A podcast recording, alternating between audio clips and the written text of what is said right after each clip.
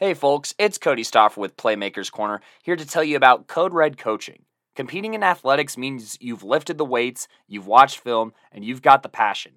Problem is, that's what everyone else in the state has done. Perfect your game by honing in on your mental performance with Code Red Coaching. Whether you are a team or an individual, Code Red Coaching has the tools to create mentally solid habits and set up you or your team for success.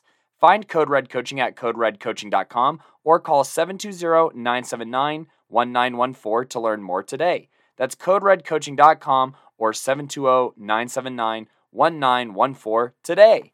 Now back to the show. Hey, hey, hey, listeners. It is your showrunner, I'm going to say your host for this episode, Kodey Stoffer here. And you know, and I know, it is Colorado football season here. It's football season in general and we are back with our legendary recaps here. And, you know, we are actually going to talk about week zero as well as week one on this episode. And we're going to have some newer voices here. Maybe you listened to their interviews. But, you know, Gideon helped us out last season. You heard him before. And we also have Gino with some recaps. And this is how we're going to do it here. So, the way we have it divvied up, at least through these first two weeks, as in week zero and week one, is we have it split up where each one of us is talking about a different classification. So, myself here, I'm going to talk about what happened in 1A for weeks zero and one. And then I'm going to pass the mic over to Gino, who's going to take us through week zero in 2A. And then a friendly face and a familiar one at that, Gideon here is going to talk about 3A, week zero and week one, and take us through each of the games day by day. And then we are going to talk about, you know, what happened in 4A. That is back to me. And then we are going to talk about what happened in 5A. However, what we're going to do before any of these segments is we are going to talk about the games that we attended. And for those of you that don't know, we do post our games of the week, which are the games that we plan on attending, barring any illnesses, which do happen, or car problems, what have you. We do plan on attending those games. So be sure to check us out on Instagram for that post for our games of the week. But those games of the week are going to include the week zero matchup of Mountain Vista versus Ralston Valley, and then the week one matchups of Holyoke versus Strasburg, Berthoud versus Timnath, Poudre versus Rock Canyon, and Creek versus Ralston Valley. All of those going before the classification that we're talking about. So, by that train of thought here, if we start in 1A, then it's only natural that I talk about the week one matchup between Holyoke and Strasburg. So let's drive all the way out east to Holyoke, Colorado, which is only like 30 minutes from the Nebraskan border here and talk about the Dragons versus Strasburg here. Now, Strasburg will start with the football in this game, but the Dragons actually force them to go three and out and punt, and then start from their own 36. The home crowd is into it, and they are excited and buzzing for this Holyoke season that has so many returners coming back. And Holyoke was actually behind Strasburg in our power rankings heading into this game. But I had a feeling that these Dragons were going to make some big moves this game. And they come out and they do solid here. You know, they get a uh, first down, they have a flood concept here where quarterback Wyatt Sprague finds Tyson Mossentine here, and he gets all the way to the other 31 yard line. They then get the benefit of a pass interference that gets to the 11, but another flag pushes them back to the 18. And just a few plays later, with a few losses and a drop, it ends up being fourth and 17 on the 20 yard line here. And Holyoke is going to go for it. They are not going to kick the ball, and they snap it to Wyatt out of the shotgun, who loads up and just fires one into his younger brother, I assume, Reed Sprague, for the touchdown on fourth and 17 to put Holyoke up seven to nothing here in the first quarter. Strasburg, they are looking to respond here, but unfortunately go three and out. That is ended by a drop on a screen here. So they punt, and Holyoke gets a decent return to start on the 40 yard line going in. And right off the bat, it looks like they're riding this momentum very strongly here as they have a handoff out of pistol that sets up second and three. They draw Strasburg off sides and they get a first down, but then they commit a personal foul that pushes them almost back to midfield.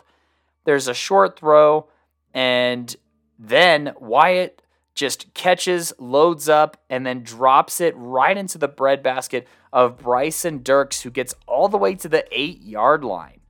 Now, on first down, they do have a pitch that is swallowed up, a short run, and then on third and five, they get stuffed. They take a timeout on fourth and three, but you know, they call a quarterback keeper, and Strasburg is ready for that. Number 33, Ethan Freeman, just gets right through the line and slows down Wyatt from behind and is eventually gang tackled here to force a turnover on downs, giving Strasburg the ball on their own four yard line. They are backed up against the wall here, but a toss right and a penalty actually gives them a ton of breathing room and pushes them all the way to the 27 yard line. On this next play, that will start the second quarter here. That does take, a, take us to the end of the first quarter. Landon Martin takes a deep shot downfield, and it's a touchdown that is just dropped. I mean, the receiver wins this foot race and just can't bring it in. And I feel like that kind of does suck some of the wind out of this Strasburg offense. They eventually get to fourth and one, but Wyatt Sprague will break up the pass on that fourth down and force a turnover on downs and gives Holyoke the ball on the 37 yard line going in. Now, on this first play, they drop back to pass, but Strasburg, they get through the line here, and number 79, Alex Dickens, aka Al Dickens, as well as number 57, who is Tristan Gobble. They get through the line and they are approaching fast on Wyatt Sprague and they force a terrible pass that is intercepted by DJ Cannon, number 68, and gives Strasburg the ball on the 49 yard line going in. Now, on this opening play, Martin rolls out right and finds number 18, who turns upfield, but upon contact with number 62 for this Holyoke squad, Paul Smith actually ends up fumbling the football and it is recovered by number three, Bryson Dirks, and gives Holyoke the ball on their own 45 yard line. Now, unfortunately, they don't make anything out of this turnover, so it's basically a wash here as they will end up going three and out including a drop on third down and punting on fourth and seven. Now, Strasburg has 8 minutes and 22 seconds left in the half where they get a run blown up, and then Reed Sprague on the next play levels the ball carrier, and it is third and 20. The next play doesn't happen, and well, nothing goes on the next play, is what I should say, and it is another punt. So they exchange three and outs here, and the Dragons end up on their own 16 with a very friendly Strasburg bounce on the punt.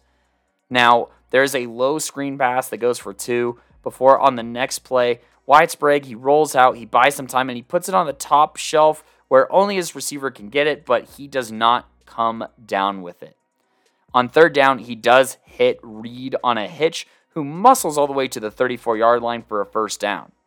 Now, Sprague keeps and gets to the 38 on the next play, and following an incompletion on second down, the Dragons have third and five on their own side, and Holyoke calls a quarterback keeper, bringing around the tackle and the guard. And once again, number 62, whose name I do not have on this list, or maybe I'm just bad at seeing numbers, but he makes an excellent seal block, and Wyatt Sprague does the rest here, winning with a head full of steam, zooming down the left sideline and putting the Dragons up even more, 14 to nothing, with 4 minutes and 12 seconds in the second quarter. Now, Strasburg, they get the ball here. They're on their own 29 yard line. They have a rollout for a yard. Then there's a drop on the next play. And then on third and nine, they have a quick pass for four before a quick tackle by Reed Sprague forces a punt. Now, Holyoke, with the ball on their own 39, on a solid return and just two and a half minutes left in the half. They try and, you know, maybe make this a three score game prior to halftime, but Al Dickens wins up front and forces a run for only one yard. Now, there are a couple of short plays here, but then there's an underthrown pass on third and seven that is broken up by number 23 on Strasburg, Thomas Devlin, and on fourth and six, Holyoke ends up punting. Now, Strasburg on their own 30 with a minute 12 left. They roll out left, and Martin tries to direct his receiver downfield and loads up, but Reed Sprague is waiting for this and intercepts the football, and Holyoke has the ball on the 34 going in now. There's a pass for number nine that comes in low, then an overthrow on a corner route, and then on third and one with 31 seconds left, Sprague steps up and sidearms one to number four, Tyson Mossentine for a first down to the 11 and gets out of bounds and stops the clock. Now, on this next play, Wyatt Sprague manipulates the pocket here and throws to a wide open number six, Trey Oakley, four, six, six for six. The PAT is no good, and Holyoke is up 20 to nothing at halftime. This game just is kind of warranted by big plays by Holyoke and, you know, just a very stagnant offense. Lots of inopportune drops for Strasburg and just not really being able to establish the run game here. I mean, on the night, they would only be able to average a very underwhelming 3.9 yards per carry. But regardless, to start the half, Holyoke does start at their own 22. And, you know, the blitz gets through for Strasburg, but Tyson Mossentine still fights for four yards anyway. Now, on second and six, they do get a toss right that is blown up by Landon Martin, who actually had two tackles for loss in this game, both on sweeping or outside plays. And then every member of the defensive line gets a hand on Sprague before finally bringing him down at the 20 and forcing a Holyoke punt. Now, Strasburg on the 46 going in. It looks like a bad snap forces a run left for two. And then there is an incomplete pass, and you know the corners now are just draping the Strasburg wide receivers, which forces a sweep right on third and eight that puts a fourth and three here, and a Devlin zone left run actually picks up a first and some all the way to the 28, which is great. Now, on the next play, Landon Martin keeps the play alive with his legs and actually gets flushed out right, sheds and spins his way all the way to the 12 for a 16 yard gain. Now, the next run play, nothing happens, and Strasburg rolls out right, and Landon tries to fire one in, but number 23, Colby Weber, makes a great diving interception to just kill the momentum of a great Strasburg scoring opportunity.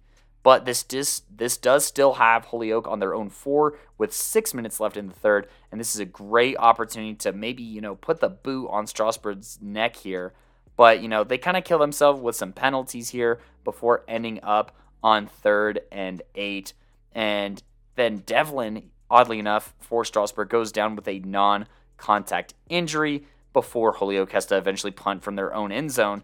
And this great opportunity allows Austin Velasco to catch in stride and get all the way to the 21 yard line. Strasburg still can't get anything established on the ground on this opening play, with Reed Sprague blowing it up before Colby Weber gets another pick on an overthrow by Landon Martin. You can tell that he's just trying to get something going here, but it's just playing right into Holyoke's strengths here as a secondary. And you have the younger Weber here, who's only a sophomore, having basically his coming out party in this game. Shout out to Colby. Got to talk to him after the game and congratulate him on a job well done. And I also got to talk to Cash as well. He, you know, did his thing, but was definitely, you know, keyed in on more uh, throughout this game by the Strasburg offense. Now, Holyoke, they end up on their own 20 because it was a touchback here. And, you know, they pick up a uh, first down eventually after forcing Strasburg to jump. But then there's a bad toss and they lose seven here. And, you know, Wyatt Sprague, he hits an out route to end the third quarter here. Now, to start the fourth, they have third and four on the 24 yard line. And, you know, they a pass interference happens and, you know, it does not get called. So Holyoke will go for it. And Sprague sees nothing he likes and he makes a move to freeze a defender and gets to the 13 for the first down. Now, there is a read option that is, you know, expected by the defense. They hold them to one here. And eventually they are set up at third and four, with third and four, I should say, on the eight or nine yard line when the running back fumbles the ball and number 18, who is trying to look for his redemption arc here, Paul Smith, actually dives on the football here and gives Strasburg the ball in the nine and ending a Holyoke scoring opportunity that would have definitely ended this game. Now, on the next play, Holyoke does blitz the edge, but Landon Martin escapes and gains five here. Strasburg then has another run left for three. And then Landon looks from his second read to a check down where Reed Sprague is all over it and easily bats it away. Strasburg on fourth and two do a quick handoff here, and Devlin barely stumbles for the first down but keeps the drive alive anyway. On the next play, there is another first down picked up by Landon Martin with his feet before a drop sets up second and 10.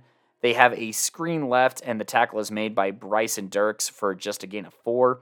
And then with third and six on the 38 yard line, Martin tries to squeeze into double coverage and is intercepted by Reed Sprague. So Holyoke has the ball on the 50 with seven minutes and 40 seconds left, and they have a rollout left, and they do a little shovel to number nine that picks up three.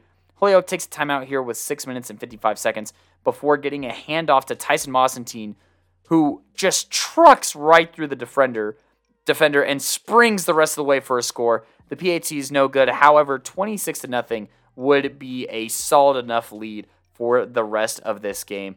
I mean, eventually, you know, Strasburg does score on this next play with an incredible throw to Paul Smith to make it 26 to 7. But with five minutes and five seconds left to go, it is the Dragon Ball on the 44 yard line. And Tyson takes a handoff and freezes a defender with a great cut and wins a foot race on a 44 yard touchdown run and puts Holyoke up 33 to 7 with 4 minutes and 5 seconds to go. There's a you know, few blunders, a few runs, and a few drops by Strasburg here, but that would effectively end the game. And Strasburg would lose this one on the road to Holyoke 33 to 7. Interesting fact about last year Holyoke actually never held the lead against Strasburg in last year's home opener, or in last year's opener where Strasburg was at home. And this year, Strasburg never holds the lead against Holyoke. Plenty of scoring opportunities, but just lots of very bad mental errors by Strasburg, and then lots of playmaking by Holyoke. They seemed like they were a little bit better conditioned, if I'm being 100% honest.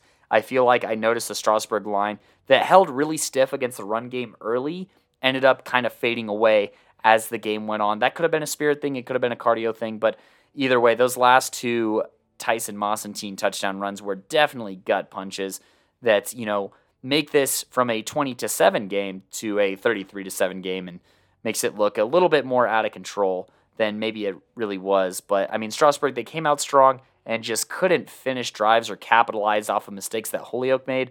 But Holyoke was capitalizing off of opportunities that Strasburg provided. And they just had playmakers on all levels. I mean, like I said, Colby Weber was making great interceptions. Reed Sprague was forcing turnovers with, you know, big hits or interceptions. Bryson Dirks was doing his thing. Cash Weber was doing his thing. Wyatt Sprague played great on both sides of the ball at linebacker and at quarterback. And then Tyson Mossentine was the closer, and he's only going to get better as the year goes on. This Holyoke offensive line, they looked really impressive. I think that they pulled very, very well and did a great job of opening up on power, especially your counter plays.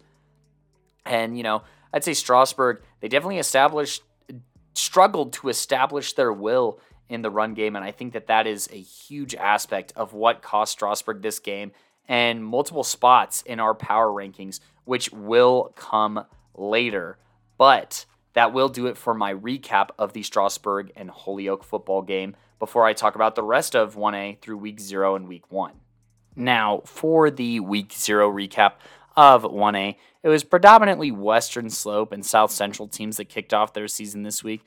Uh, not a lot of competition was to be had in the following games anyway. Gunnison beat the brakes off of Del Norte 49 to 0. North Fork Roots Ignacio 49 to 6. The Moreno brothers combined for over half of North Fork's points. Hayden runs for two, returns a punt, and has a 280 yard performance between rushing, passing, and returning. Buena Vista beats 2A Coleridge 41 to Zill. The Demons run for 423 yards, and Caleb Camp scores four times making for Playmaker of the Week candidacy. But, you know, teammate Eli Schuknecht had a nice 190 yard rushing effort and, you know, looks to be integral for this squad heading forward. And then Elijah Flowers, not to be left out, forced two sacks and led the Demons with eight total tackles. The defense, all in all, forced three turnovers, and the 2026 class appears to be very strong in their early contributions. So that is the week zero recap. Now, let me talk about what happened in week one. A lot more to talk about here, a lot more games to play. Now, Manual, they're you know one of those teams that are just outside of our top ten. They take care of business against Jefferson, 38 to nothing. Cartel Dickey, one of our watch list guys, seven of 16, 200 yards, three scores, and no interceptions at the quarterback position. So taking it pretty easy, coasting to a nice, easy win here for Manual. Monte Vista, 50 burgers, Rocky Ford. I don't really need to say anything about that. Rye handles Highland 46 to 6. Quality win for the state runner up from last year. Banning Lewis Academy opens up with a big win over Denver Christian 56 to 12 and some of the familiar names from Banning Lewis Academy, Chase Real and Ben Early conduct their business combining for four scores. CSCS Colorado Springs Christian clobbers Flatirons Academy on the back of six forced turnovers by this defense. They are looking to pick up some of the slack left by some of the graduates from last year. Gunnison beat 2A Aspen 35 to 20 in a nice show here. And then Centauri, as far as 1A news go, loses a surprising game to Pagosa Springs 16 to 20 after allegedly our source let us know that the Pirates defense stiffened up down the stretch and Centauri just could not get anything going. I believe that, you know, it's it sounds like this team is just not super balanced. So I fear for who is under center as Centauri heads forward. Meeker, on the other hand, got to face off against another top 10 power ranked team in North Fork here. And this game went to overtime, and it was absurd. Where Meeker pulled this game out 36 to 35 with a gutsy two point conversion attempt where they were successful, and that ended the game. This is not to take away from Hayden Moreno's Herculean 176 yards and three scores, and then Daniel Owens as well, who had the other two touchdowns for North Fork.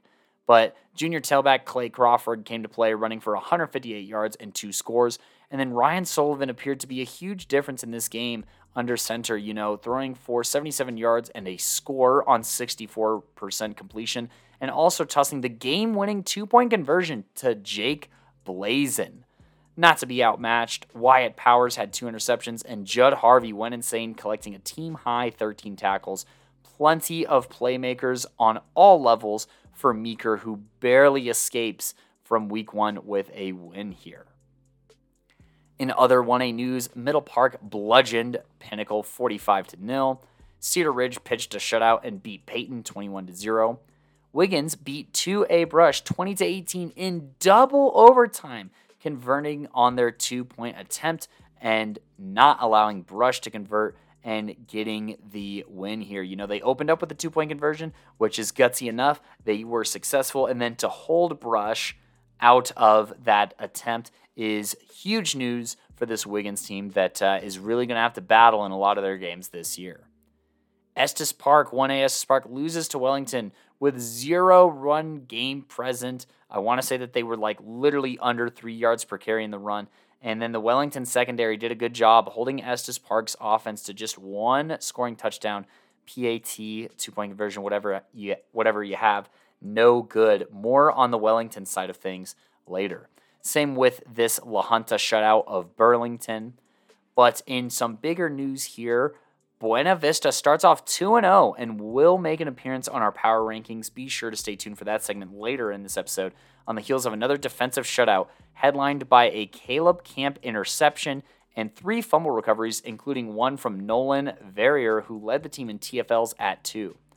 Amon Wingo also had two sacks in this shutout, and then sophomore Eli Schucknecht, once again, is the real deal with another 100 plus yard game and scoring all three of the Demons' touchdowns in their win over Salida.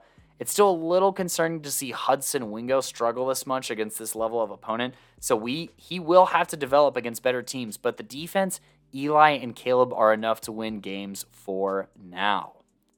Now, shout out Trinidad. They did lose to Lamar, but man, they put in stats, which we love to see. Isaiah Romero found pay dirt for Trinidad, and fellow freshman Troy V. Hill got an interception, but that was in a losing effort. And then Ellicott lost to Grand Valley 26 to 52. And that is the recap for 1A football through weeks 0 and 1. Be sure to stay tuned for the power rankings on 1A later this episode. All right, everybody, time for our second game recap. We have Timnath versus Berthoud. Uh, Berthoud, uh, after this game, I have them ranked fifth, I believe, in 2A. Uh, this is a bit of a. This is an interesting one because Berthoud, uh, they just came out the gate swinging. So we'll get into that. So Timnath, they ended up starting the game on offense where Vince Hochhalter ran for three. After a couple of incompletions from freshman quarterback Jackson Craig, the, the Cubs were forced to punt, where it went over Alex Kolksack's head, which resulted in a safety on the first possession, leaving the Cubs down 0 to 2. Kolksack's kickoff after this happened went 57 yards, and then AJ Schwakowski got a tackle. Uh, Cade Geist got a tackle for loss and ultimately helped to force a punt and a timeout with 9.35 left in the first quarter. After a fumble, which was recovered by Jack D. DiBenedetto. You see, I got that right, Jack. I think I got that right. There was an incompletion. This ended up in a punt, which was brought back a few yards by a targeting call on Timnath. Following this, Ivan Hochhalter got a tackle, and then Vince did the same four times in a row, on one of which he was aided by Dominic Giron. Unfortunately, they then allowed a 32 yard touchdown, which put them down 0 to 9 with 445 left in the first. Jace Yingst then ran for three, and after a false start, Craig threw to Jackson Barker, the, the freshman tight end wide receiver, for six. After a holding call, Kolksack punted for 45 yards. And then on D, Vince Hochhalter got a tackle again. Then Giron and Evan Vaza shared one of their own. Uh, Tanner Mock got a tackle, and then Vaza got one to close out the first quarter. start the second, Ivan Hochhalter got a tackle, and then Vince Hochhalter forced a fumble. I did not see who recovered that, but it was someone from Timnath. Uh, Yingst ran for eight yards, but was then tackled for loss on the next carry. Barker caught for a first down, but the Cubs were back on D after a fumble. Ivan Hochhalter got a tackle, but then the Cubs allowed a long touchdown. After a chaotic kickoff sequence followed by an unsportsmanlike conduct penalty, Craig threw to Carter Gaines for 10 yards. Yingst ran for three, but this drive ended in yet another punt. After the punt was saved from bouncing back by Drew Raymond, Kyler Giron got a tackle. After Vince Hochhalter got a tackle of his own, Timnath was hit with two personal fouls before Vince Hochhalter got two more tackles. Cade Geist got a tackle in as well, but Timnath let in another touchdown to go down 22 0.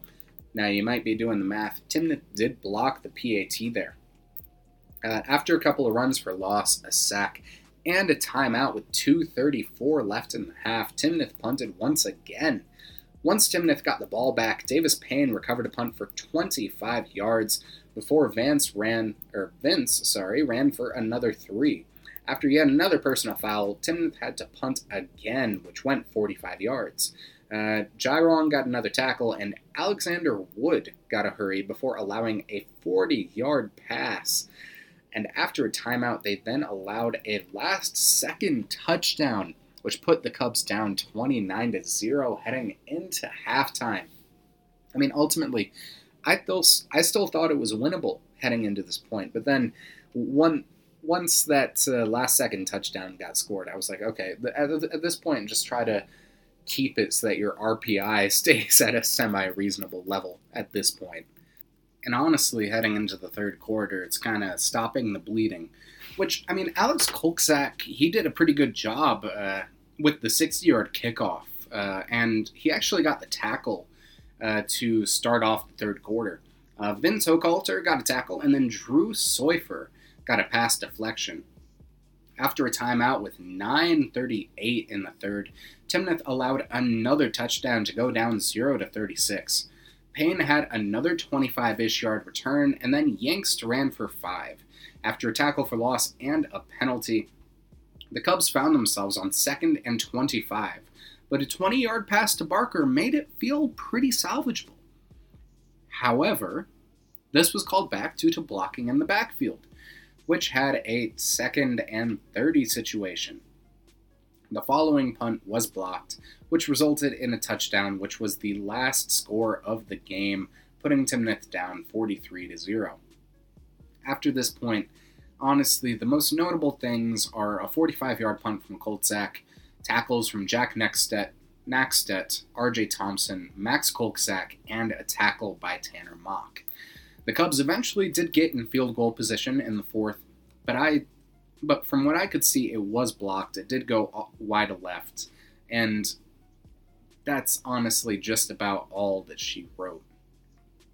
So, looking at the playmakers of the game, first we have our defensive playmaker of the game, Cade Geist. Uh, Geist was Timnath's sole All State selection last year, and it's obvious why he earned that honor. Uh, I, I, do think that uh, Vince Hochhalter should have been as well but I think that he was held back due to getting injured towards the tail end of last season. Now, the 6 1 sophomore was dominant on both sides of the line the whole game, and though he may not have had as many tackles as you might think just by looking at the uh, just looking at the eventual box score, his presence it's very much like Chaz Barnett. His presence and force drew attention away from other guys like Vince, like Ivan, and uh, it, it, it, it opened those holes for those guys to get those tackles and those pressure. Uh, in terms of uh, offensive playmaker of the game, we have Jackson Barker uh, playing in his first ever varsity game. The freshman did a hell of a job. Uh, the tight end had 45 yards on five receptions and was very excited about the future of this team. Uh, Barker here with comment. Mm-hmm. But when you're looking at a night where occasion where you're struggling a little bit on offense, what are you going to be doing moving forward to make sure that you're getting the things to run as smoothly as possible? I think the biggest thing for us is coming back strong in practice, um, keeping a short mindset, and like just keep working. That we're a really young team, and we're gonna come back. We'll be there. All right.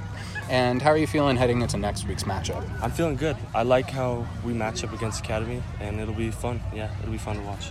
All right. When it comes to developing chemistry with your quarterback, uh, it, your quarterback, uh, he's a freshman too, right? Right. Yeah.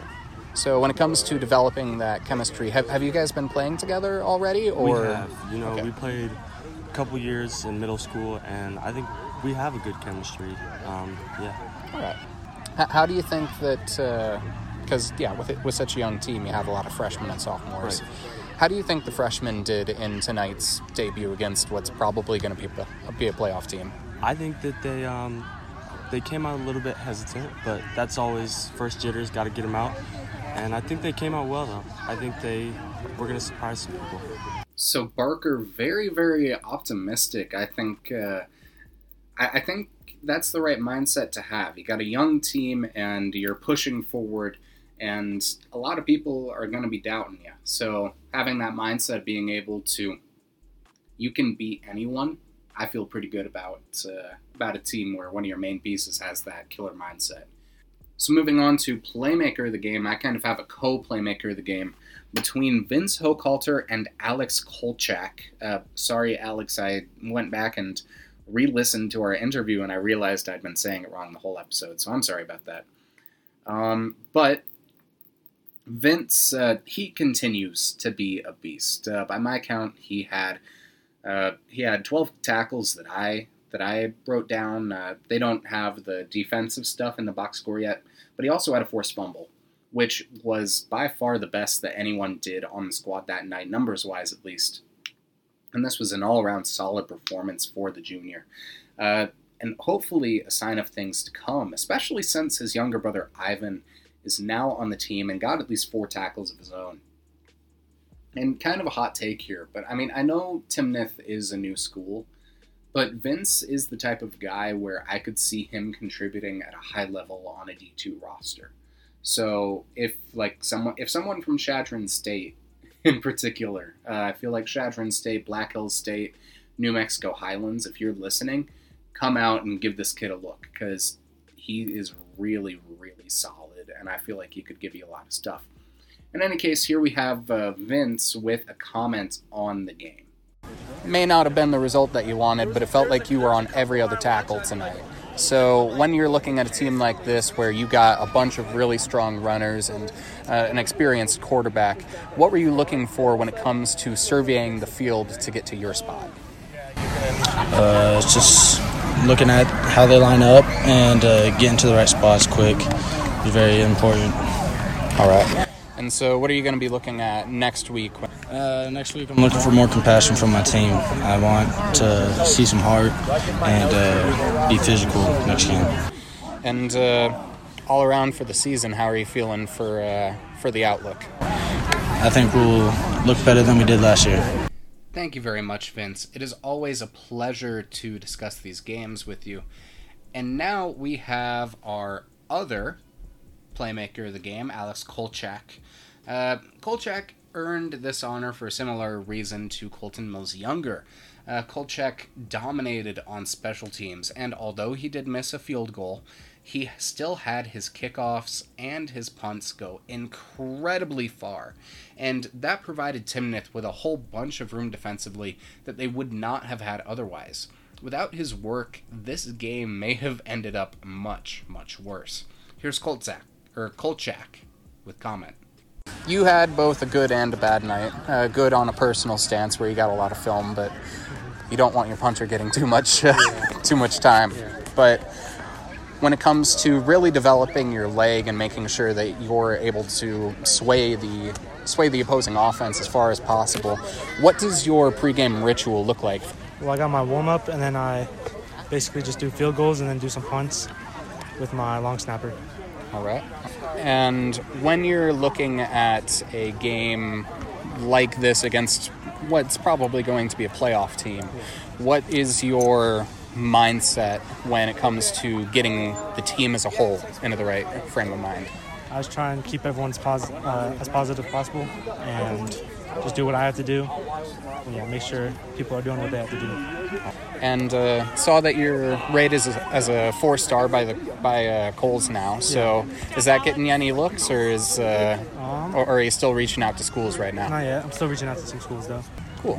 When you're looking at uh, the adjustments that the team as a whole have made, how do you feel that's going to work heading into next week's matchup? Um, well, I think that just the team is going to support each other, and those changes will work out pretty well. Yeah, it just takes a little bit of time, and we'll get it all done. Thank you very much, Alex. It's always a pleasure to uh, to have a conversation with you. And so now we're going to move over to Berthoud's side of the game. So in the first quarter, Berthoud elected to defer after winning the coin toss. Uh, ben Schroeder got a touchback on the kickoff, and Ben Larson got a tackle. Uh, Jaden Michaelis got a pass deflection before the Spartans scored a safety, going up 2 to 0 early in the first quarter. Uh, Cade Anderson returned the ensuing kickoff for 23, and then Alex Larson ran for 4. There was a fumble that was recovered by Joey Finnegan, and uh, this did culminate in Darren Davidson punting, along with a timeout with 9.35 left in the first. Finnegan got a tackle, and then Donovan Mann did the same to help force a punt.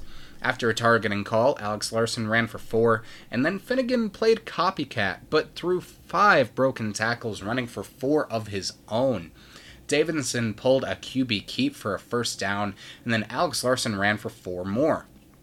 Cole Bylek ran for three, and then Alex Larson broke free for a 32 yard touchdown. Uh, Schroeder's PAT did end up being good on that, putting Berthoud up 9 to 0. Schroeder's kickoff was once again a touchback, and then he got a tackle. Um, Michaelis got two tackles, which helped to force another punt. Uh, Alex Larson ran for two, and then Finnegan ran for 15.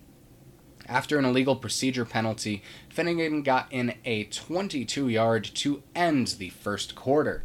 Uh, to start the second, Alex Larson ran for 15, and then there was a fumble that was recovered by Garrett Pawlowski. Uh, Davidson ran for six, and then there was a num- another fumble, resulting in a turnover. Uh, Finnegan got a tackle for loss, and then Sean Barajas got one of his own. Davidson got a tackle, and then Mann recovered a fumble. Bialik ran on the first down of this possession for one, and then Alex Larson punched in another touchdown, putting Berthoud up 16 to 0. On the kickoff return, Berthoud committed a face mask penalty, but Jace Newbill then got a tackle on the following down. Daniel Mahoney also got one, followed by Finnegan and Pawlowski. Once back on offense, Alex Larson ran for 30, and then Finnegan ran for 5. Ethan Hoffmeister carried for four yards and then two more. Alex Larson then ran yet another score in, and Schroeder put another kick through the uprights, putting Berthoud up 22 to 0. Whew! The kickoff was a touchback again, and then Sam Smith got a tackle, followed by Elisha Mosher deflecting a pass. Barajas sacked the quarterback, forcing a timeout with 2.34 to go in the half. After getting the ball back, there were a few incomplete passes leading to a nothing possession, which did culminate in a 40 yard punt. Uh, Pawlowski and Mosher shared two tackles in a row, split by a timeout. Uh, Aiden McGrath then got a pass deflection to force a switch of roles by the two teams. Uh, Davidson passed to Michaelis for 12, but then after a bunch of penalties, Berthoud just avoided turning over the ball with a touchdown pass to Weston Petrowski, which, in combination with a good PAT, after a conversion that was called back due to holding, made Berthoud's lead 29 to 0. Schroeder then got a tackle on the return to close out the first half. Newbill opened the second half with a 70 yard return on the kickoff which was followed by Alex Larson running for 5 yards in two carries. Finnegan ran for 6, and after forcing a timeout with 9.38 left in the third, Alex Larson put in a 20 yard touchdown to make it 36 0. Schroeder and Mosher did share a tackle, and then McGrath pushed out a runner. Finnegan had a tackle for loss, and then Pawlowski recovered a snap that had gone over the punter's head for a touchdown. Schroeder hit the PAT, which put Berthoud up 43 to 0 with 6 minutes 40 seconds left in the third. Mahoney and Uriah Chacon shared a tackle. Number 81, who's not listed on the roster, got a tackle. And that's honestly most of what happened for the rest of the game. The rest of it was Timnath fighting for a point and Berthoud's defense not letting the Cubs have it. Uh, there was a pa- there was a, a, uh, deflection or a block, I believe, on the uh, on that field goal attempt in the fourth quarter. But honestly, I did not see who that was, and uh, I'm starting to come down with a cold, so I was really feeling it at that point. Uh, but the leader of that defense, which held Timnath to zero, was our defensive playmaker of the game, Joey Finnegan. Uh, Joey Finnegan went crazy on that night. He had 51 rush yards, but on defense, he had eight tackles, two of which were for loss, and a couple of hurries. It really feels like Joey Finnegan might be an early candidate for Defensive Playmaker of the Year in the 2A classification. But before we go any further, let's hear what Finnegan has to say about tonight's performance. All right, so defensively, you had yourself a little masterclass tonight. And so I'm wondering when you're looking at a team like this who does have a couple of bigger guys up front, what are you looking at in the uh, in the O line when you're getting every single tackle? It felt like I take a couple of plays to find their weaknesses, and then I just knock them down, and then I go for that quarterback. And uh, obviously, they have a new quarterback, different guy than last year. So when you saw those first couple of passes, those first couple of run plays, what ex- what angle were you trying to take on those on those pass plays? I was just trying to get the fastest pursuit, first foot forward, go with lead with the back foot, and um, he was throwing it fast, so I was just trying to get there as fast as I could. All right. Uh, you probably don't know this, but Valley they're down 39 to two right now, and so heading into a team that has a bunch of other big guys and then a really skilled quarterback in Carson Adolph, what's going to be your personal mentality heading into next week? Sack that quarterback. Finnegan very concisely summing up his uh, summing up his really his approach to the game. Sack that quarterback. Uh, then then we're going to move over to our offensive playmaker of the game, Darren Davidson, who is back in Berthoud. Uh, after a year in Wyoming where he won the 4A state championship, Davidson returned to Berthoud ready to bring glory to his hometown, and he started the season doing just that, stretching his personal win streak from 12 to 13. Ultimately, he went 4 for 10 on 71 yards and a touchdown, which is a pretty solid homecoming. And that air game really helped open it up for our playmaker of the game for Berthoud High School, the Spartans, Alex freaking Larson. This fella tore up the turf. He had 135 y- rush yards and four rushing touchdowns. He carried the Spartan squad on his back offensively. And this was just a great game for the senior. And he felt pretty good about himself. So, by my count, you had four touchdowns tonight, which is pretty damn insane. And so, when you're looking at the best way to start a season where you guys are really looking to contend, how do you feel about how that? Um, I feel like it went pretty good. We definitely have a lot of stuff to work on. Our defense played great. Um, our offense still lacking a little, but still produced. But we'll, we got to get it up. Do you think with another week, uh, with a little bit more consistency under center, you guys will feel a lot better heading into a heading into the matchup next week? Yeah, definitely. It's just experience. It's just an experience thing. And what are you going to be looking for in the Valley defense? Because this is a team that you're going against pretty consistently. So, Um, I'm not sure just yet. Um, this week's going to be a lot of film studying as an overall team. See see what they run. Well, there you go. That's Alex Larson out of Berthoud. Uh, best of luck with the rest of your senior year. Thank you very much for uh, for the quick interview. And so, all in all, this was a very interesting game. Uh, Timnath, they showed a lot of flashes, and I'm sure that once they're healthy again, they will be in much better shape. Berthoud, they're a team that I have ranked at five in 2A right now, so it's understand it's an understandable loss. Uh, on top of that, they were without they were without one of their they were without their RB two in Mitchell Dean Gellis, which certainly did not help. Uh, they they made the I, I didn't have a conversation about this in particular, but they made the adjustment early in the game to make sure that Ho- that Vince Hochhalter had the energy to give us all on defense, which which did end up working a little bit, and so they switched it over a little bit to Yingst. Um, now, once Dean Gellis is back, I do see them winning a couple of games. Um, and I mean, next week is going to be tough, but the academy is they did lose a lot compared to last year, so we'll see how they do in that matchup. Uh, Berthoud, on the other hand, did show why they are a borderline contender. Uh, they have a really strong defense led by Finnegan and a solid offensive scheme. Uh, having Joey Finnegan and Alex Larson really helps them, but the return of Darren Davidson poses some interesting questions. Um, because you do have Styler Striker, who, who who's going to win that quarterback battle. I was talking with the with the fella from the Berthoud newspaper. I'm forgetting the name of the paper right now. Uh, Will it was though. Um, and he was talking about how that quarterback battle was still going until a couple of days ago. And so you have to ask yourself what is that position going to look like for the Spartans? It's tough, but they do have another week to figure it out, and we'll see how they do against the Valley Vikings next Friday. Timnath will be back home next week as well, facing the Wildcats of the Academy. Uh, best of luck to both teams for the rest of the season, and I will see y'all in the Saturday games portion of this episode. Peace. And that was Gideon with the Berthoud versus Timnath recap. Did something a little different there, getting some of those players' clips in there. If that is something that you did enjoy, be sure to comment on the social media posts or interact with this part of the podcast so that we know that is something that we should continue to do. But now we're going to pass the mic over to Gino, who's going to give us a 2A recap.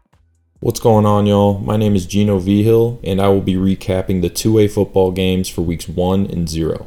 There were a lot of great games in the first two weeks in 2A, and we're going to get to all of them. But let's go ahead and start out with week zero, where we had two cross class games and one game between two 2A teams. Let's go ahead and start out with our first game of week zero. We had the number nine in our power rankings, Basalt, shut out Summit 28 to 0.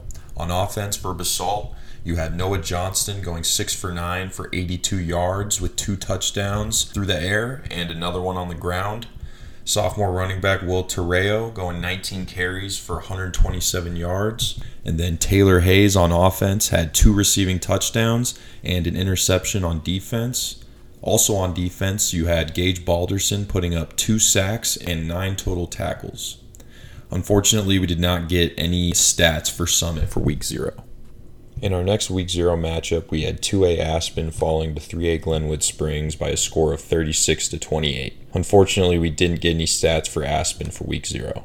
In our last week zero matchup, we had Coal Ridge falling to 1A Buena Vista by a score of 41 to 0. It was a very shaky game from Coal Ridge on both sides, with only 178 yards of total offense and no touchdowns to show for it.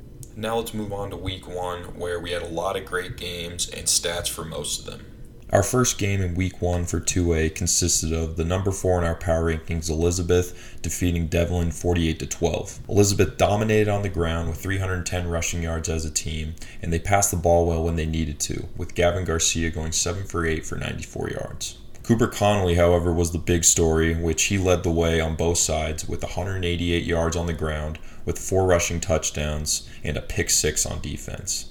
Cash Randall also added three tackles for loss to go along with two sacks. And for D'Evelyn, Russell Balser had a punt return touchdown. Starting off the Friday games for week 1 and 2A, we had Aspen falling to 1A Gunnison 35 to 20. There were no stats posted for Aspen for this game. Next, we had Summit shutting out Woodland Park 21 to 0. There were no stats posted for this game either. After that, we had a huge game between the number one in our power rankings, Delta, defeating the number four in our power rankings, University, by a score of 28 to 14. Delta had no Asai Carrillo, but that was no problem. With Giovanni Romero stepping up for 114 yards rushing, and Delta was able to beat a very tough University squad with a balanced offensive attack. Three different receivers for Delta had a touchdown, and Delta on defense did very well against the run, and they fared well against the pass as well, with Xavier Martinez clocking nine tackles and a sack. For University, we had Will Corby with five receptions for 121 yards. Next, we have a cross class matchup between 1A Yuma taking down 2A Sterling by a score of 22 to 8. Unfortunately, there were no stats posted for Sterling for this game. After that, we have another cross class matchup with 1A Buena Vista shutting out 2A Salida by a score of 22 to 0. That is Buena Vista's second 2A team that they have shut out this year, and there weren't any stats posted for Salida for this game, unfortunately. In our next two-way week one game, we have Wellington defeating Estes Park in a close game, eight to six. Sophomore QB Tanner Gray for Wellington goes 144 yards on the ground with a touchdown. And then Wellington as a team added 340 total rush yards, all from sophomores, so they have a very young offense. They had two picks and two sacks on the other side. And then Azuya Gracie with 19 tackles and three QB hurries in a game where they only allowed six points big game for him. And then there were no stats posted for Estes Park yet. In our next game in 2A, we had an offensive explosion for Manitou Springs as they dominate Valley by a score of 39 to 2.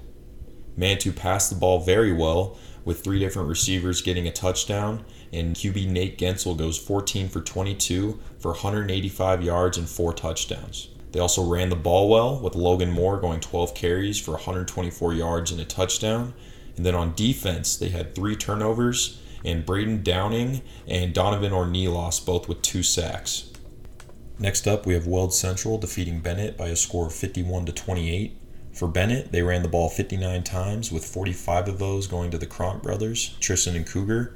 They also went 0 6 for passing, which isn't uncommon for them. They're going to be running the ball most of the time, but if they want to be a real threat, I think they need to seriously start to develop a pass game. And then on defense, they had Brody Hawes with 19 tackles and a forced fumble. There weren't any stats posted for Weld Central for this game. And then we have Lamar taking on Trinidad, winning by a score of 44 to 8. For Lamar, you had Kale Buxton with two receptions and two touchdowns for 87 yards. Lamar had 10 different players that had a carry, and Lamar only allowed 45 yards of total offense. Next up, we have an out of state matchup between Colorado's very own Montezuma Cortez as they fall to New Mexico's 4A school Aztec by a score of 28 to 6. There weren't any stats posted for Cortez this game. Next up, we have another cross class matchup with 3A Resurrection Christian taking down 2A Moffat County by a score of 14 to 0. For Moffat County, you had Ian Champ Hayfie with seven tackles and two tackles for loss. In another cross class matchup, we had 3A Pueblo Central take down Alamosa by a score of 40 to 12. For Alamosa, you had junior QB Dyson Woodward go 7 for 15, 146 yards, and two touchdowns. It was against a tough 3A opponent, so it'll be interesting to see what they do against other 2A teams. After that, we had the number four in our power rankings, Berthoud, start their year off strong with a blowout against Timnath, 43 to 0. Berthoud dominated Timnath's run game, only allowing 19 yards on 15 carries. Berthoud's defense also had three fumble recoveries, four tackles for loss, and a block punt. On offense, you had Alex Larson with 135 yards on 16 carries and four touchdowns on the ground. Next up, we have another big win for Basalt as they defeat Eagle Valley by a score of 49 to 16.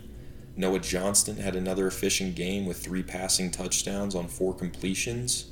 Sophomore running back Will Terreo followed up his 120 yard performance in week zero with 11 carries and 71 yards and a touchdown this week.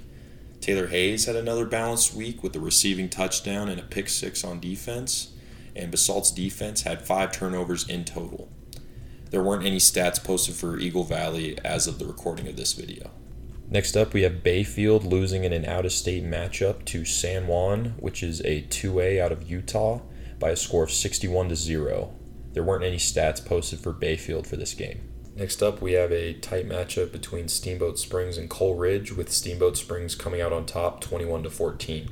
On offense for Steamboat, Thomas Krupp led the way with 174 yards rushing and 55 yards receiving, with one rushing touchdown and two receiving touchdowns.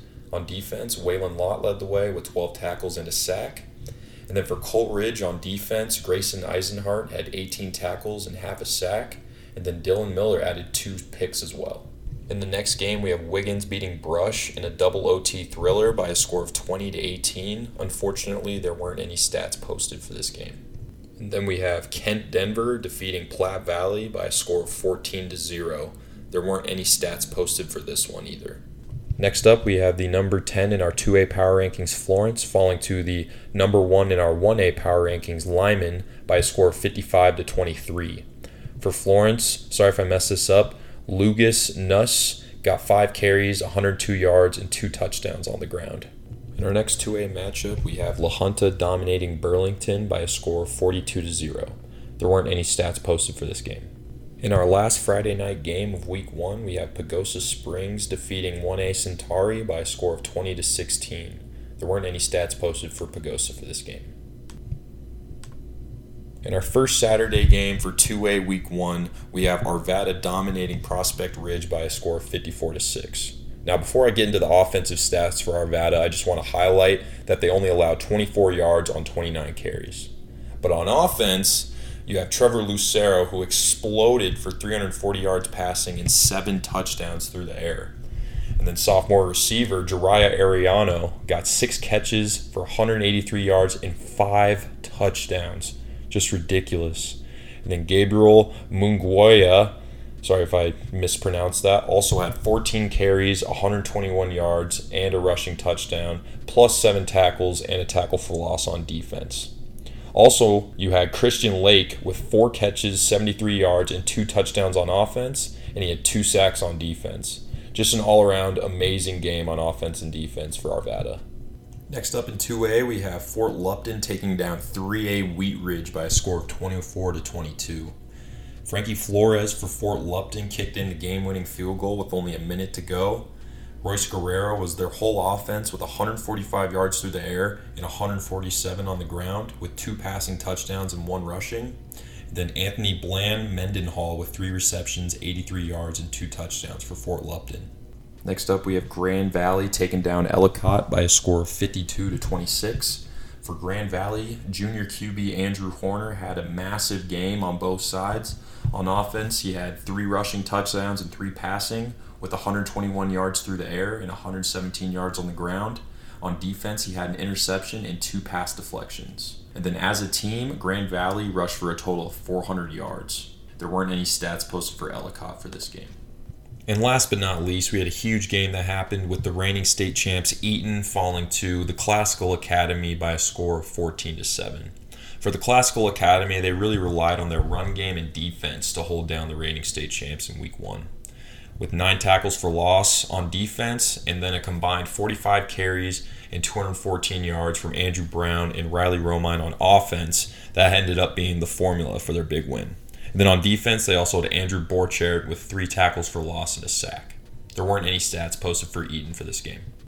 Thank you, Gino, for that 2A recap.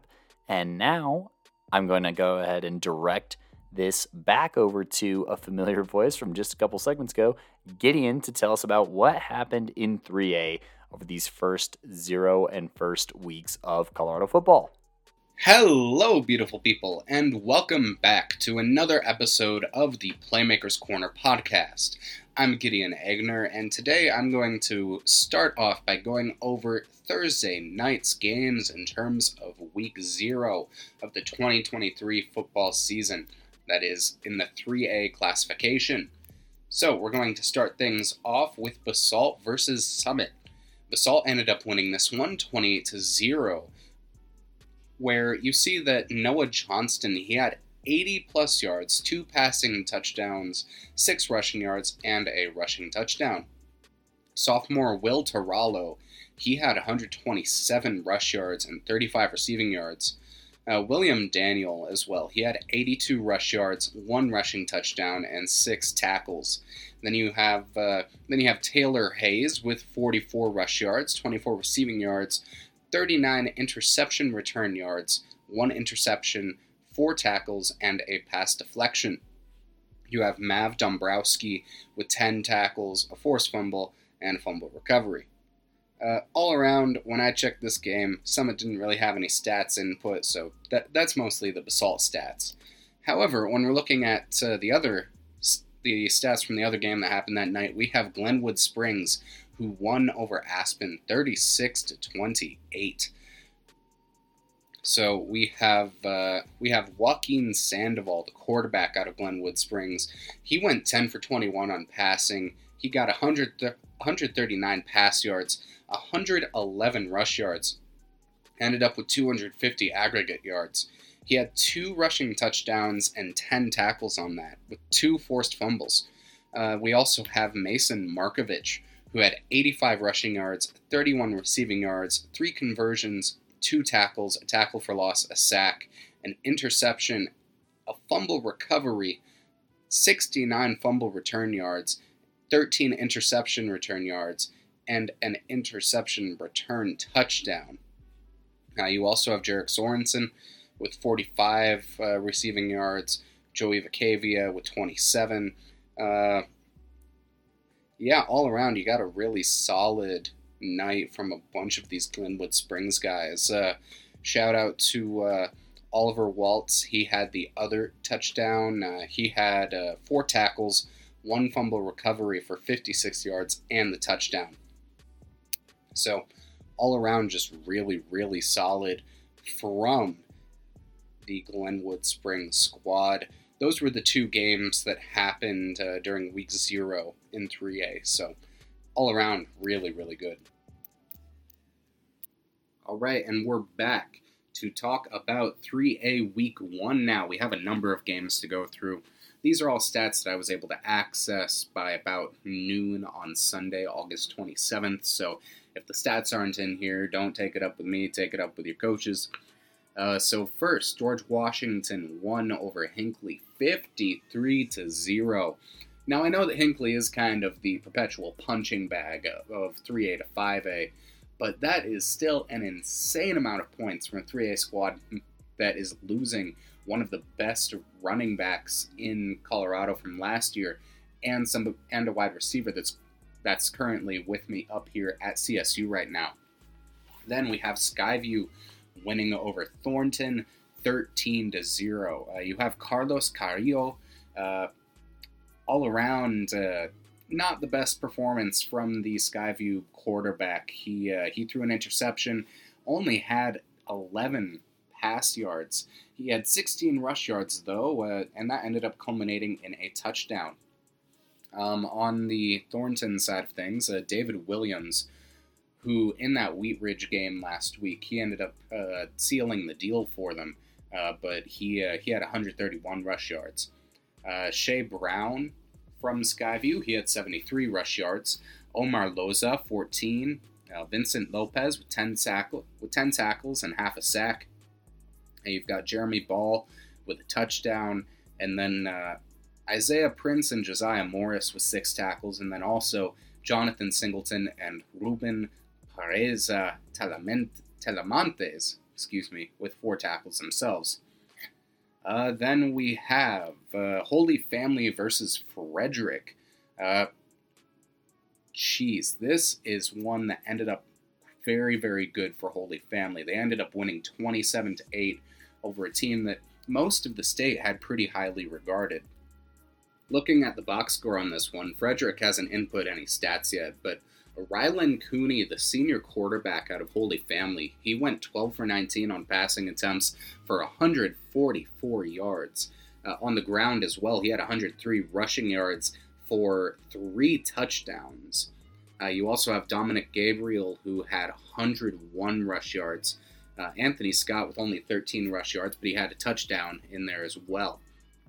Uh, no receiving touchdowns, but we do have Monte Samaras uh, with 74 receiving yards. Dominic Gabriel again in the mix with 38 receiving yards. Uh, then we come down here and we're looking at the tackles. Well, Mark Mullen, Mullendor, he had 11 tackles. Braden Bach with nine. Uh, you got two guys with eight. That's Connor Neely and Dominic Gabriel again. Camden Austin with five.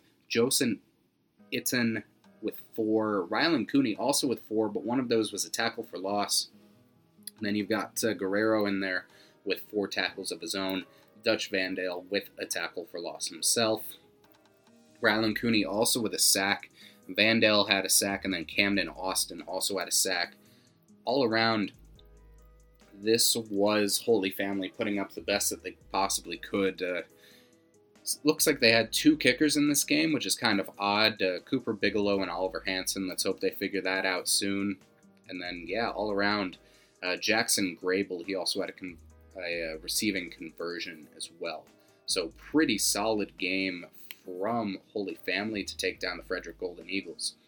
Uh, then we have Cheyenne Mountain versus Pueblo East on that Thursday night as well. Uh, you have Pueblo East actually coming out on top of the red-tailed Hawks, 35 to 13, which oof, that just hurts if you're a red-tailed Hawks fan. Because looking at it, Bruce Archambault, he had 305 yards for and one touchdown. Ouch. But that also says a lot about the Pueblo East Eagles defense. So looking at it, you have Dominic Sierra, who had 236 pass yards, three touchdowns to one interception. Uh, rushing, you have Gabriel Garcia, who had 78 rush yards. Then Dominic Sierra with 31 rush yards as well. He had two touchdowns. And then Paki Amaro, who had a touchdown on 11 rush yards. Uh, receiving wise, you have Isaiah Trujillo. He had two touchdowns. And then Paki Amaro also had 107 receiving yards.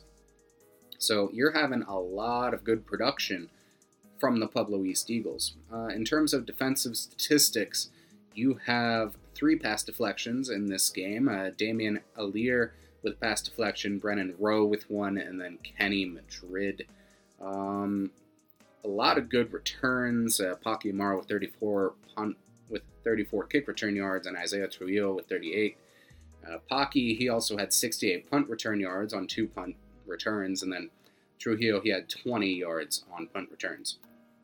So all around a really solid game from Pueblo East. You also have a freshman kicker in Dylan Cooper from Pueblo East. I'm going to be keeping an eye on him, but he went five for five on PATs. So that's going to be a guy to keep an eye on. You can always use a trustworthy special teams. That's why the 2014 Chargers didn't make the playoffs. So ultimately, I feel pretty solid about this for Pueblo East. And that's all the 3A games, all four of them, that is, that happened on Thursday the 24th. So I'll pass it back on to whoever we got next. See you in a minute. Peace. Hello, everybody, and now we are on to the Friday games here in 3A. We have a grand total of 22 games to look at, so let's try to make it quick here. So, first we have Pueblo County versus Pueblo South. Uh, Pueblo County ended up coming on top 35 to 14 in this one. Uh, Cohen Glenn from County had 176 pass yards on nine completions, 14 attempts. He also had four touchdowns and a QBR of 147.3. Uh, Caden Herrera of Pueblo South, the sophomore, he was 15 of 27 passing with 152 yards, a touchdown, and an interception. Uh, rushing, looking at both teams, uh, you've got uh, Jonathan Gonzalez out of uh, Pueblo County with 82 rush yards and a touchdown, and Joseph Wolf from South with 37 rush yards and a touchdown. Uh, also from South, it looks like you have uh, Ricky Dean Martinez, who had 37 yards as well. Uh, you got Blake Parker, from the sophomore out of Pueblo County, with 46 yards, and Caden Peters with 38. Uh, receiving, Jonathan Gonzalez also had uh, 123 yards and two touchdowns. Uh, Brock Roseman, 16 yards and one touchdown, and then Tegan Dillon with a touchdown of his own for the Hornets. Uh, yeah, it's Hornets. Okay, good. uh, receiving for the Colts, you have Jake Piscata and Naaman, Robinson, sorry, as the main targets. Uh, both of them sophomores. So this is a very young Pueblo South team. You got 47 receiving yards for Piscata, for, for and 40 for Robinson. Um, then we are going to go down to defense, where we see that Johnny Mooring from Pueblo County had 10 tackles, the junior. Uh, Brock Roseman, Alex Gillespie, and Terrell Dillaha, uh, excuse me, uh, had five, and uh, Gonzalez, again, he had four. Then for South, we have Ryan Lane, the senior, with 10, Chase Hurley with nine, and then after that, those were your two main guys. Uh, 19 of the 29 in total. Uh, Caden Peters of Pueblo County had the sole sack of the game. Uh, Dillaha had an interception for five yards, and Gonzalez had two pass deflections, while Armando Manuel from South had a pass deflection. Damian Cordova and Nicholas Lopez had fumble recoveries. Chase Hurley and Ryan and Ryan Lane. Chase Hurley had two fumbles forced, and Ryan Lane had one forced fumble. Um, punts. Uh, oh, dang, we might have to add Braden Medina uh, from from Pueblo South to the punchers watch list. Uh, in four punts, he had 171 yards. And Cohen Glenn, he might have to go on there too. He had 167 yards in three punts, so 55 yards on average on that, the longest being 73 yards. Whew all around solid performance from both teams, but looks like Pueblo South came out on top on that. I I think looking at this, uh, Cohen Glenn might have to go on the watch list for Playmaker of the Week. Uh, oh dang, I'm gonna have to speed this up. Uh, Northfield next. Uh, no stats have been posted from this game, but they took the win over Aurora Central, 53 to zero. Then we look at Lutheran from here, going up against Lutheran the Cougars out of Minnesota. Uh, Riken Doggard with 120 passing yards on five completions, so 24 yards per. Uh, on three of those completions, uh, only seven attempts, by the way, three of those completions led to touchdowns. Then you also have Jack Weslowski uh, with 59 rush yards and a touchdown, Sawyer Wald with 58 and a tutty, and Cole Johnson with 41 rush yards and a touchdown. Reckon Doggard also with 26 rushing yards. Receiving, uh, Joe Joseph Sissio with two receiving touchdowns, and Ben Herbeck with one on 23 yards. Uh, Sissio, he had 97 receiving yards. Um, all around, really, really good game. Uh, yeah, pretty dang solid. Uh, Sam Smolin doing what we expect him to do uh, hitting three of four PATs. Uh, Micah Dooley with a with a PAT of his own. All around solid, solid night from the Lutheran Lions. Uh, Summit ended up taking the win over Woodland Park 21 to 0. Uh, no stats in for that one yet, but looking at it, that's going to be something to keep an eye on, uh, especially when it comes to how Woodland Park is doing this season, because they actually lost pretty bad to, uh, to Summit, or they beat Summit pretty pretty bad last year.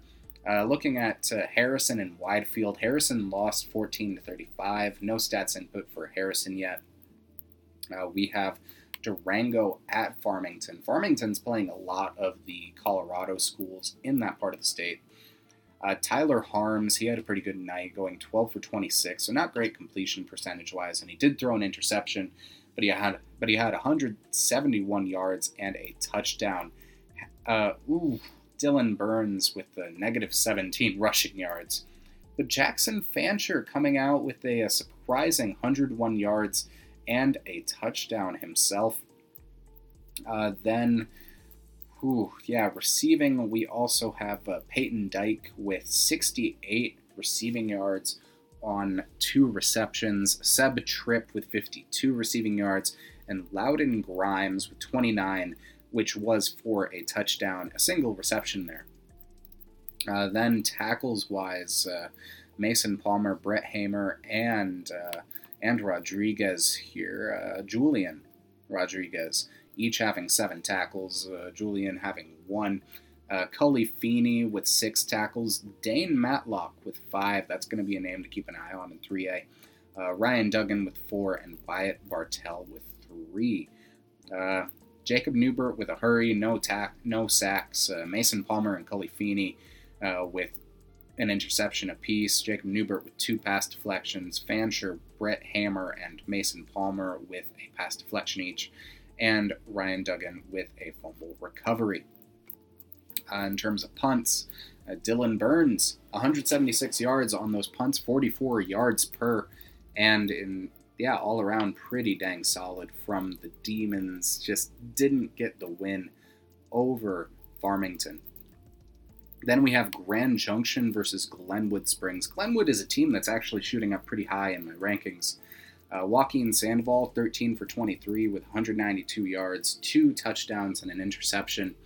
Uh, Mason Markovich with 180 yards uh, rushing, three touchdowns, and Sandoval with 104 yards, one touchdown, and a 44 to 10 win over the Grand Junction Tigers. Uh, receiving, we were looking at Hunter Knoll, Zach Bullock, and Kale Solers. Uh, Solers is, is another guy to watch, uh, but Knoll had 90 yards and a touchdown, and Bullock had 66 yards and a touchdown. Tackles wise, we are looking at Oliver Waltz and Joaquin Sandoval having seven apiece. Sandoval having a tackle for loss. Markovich had five tackles.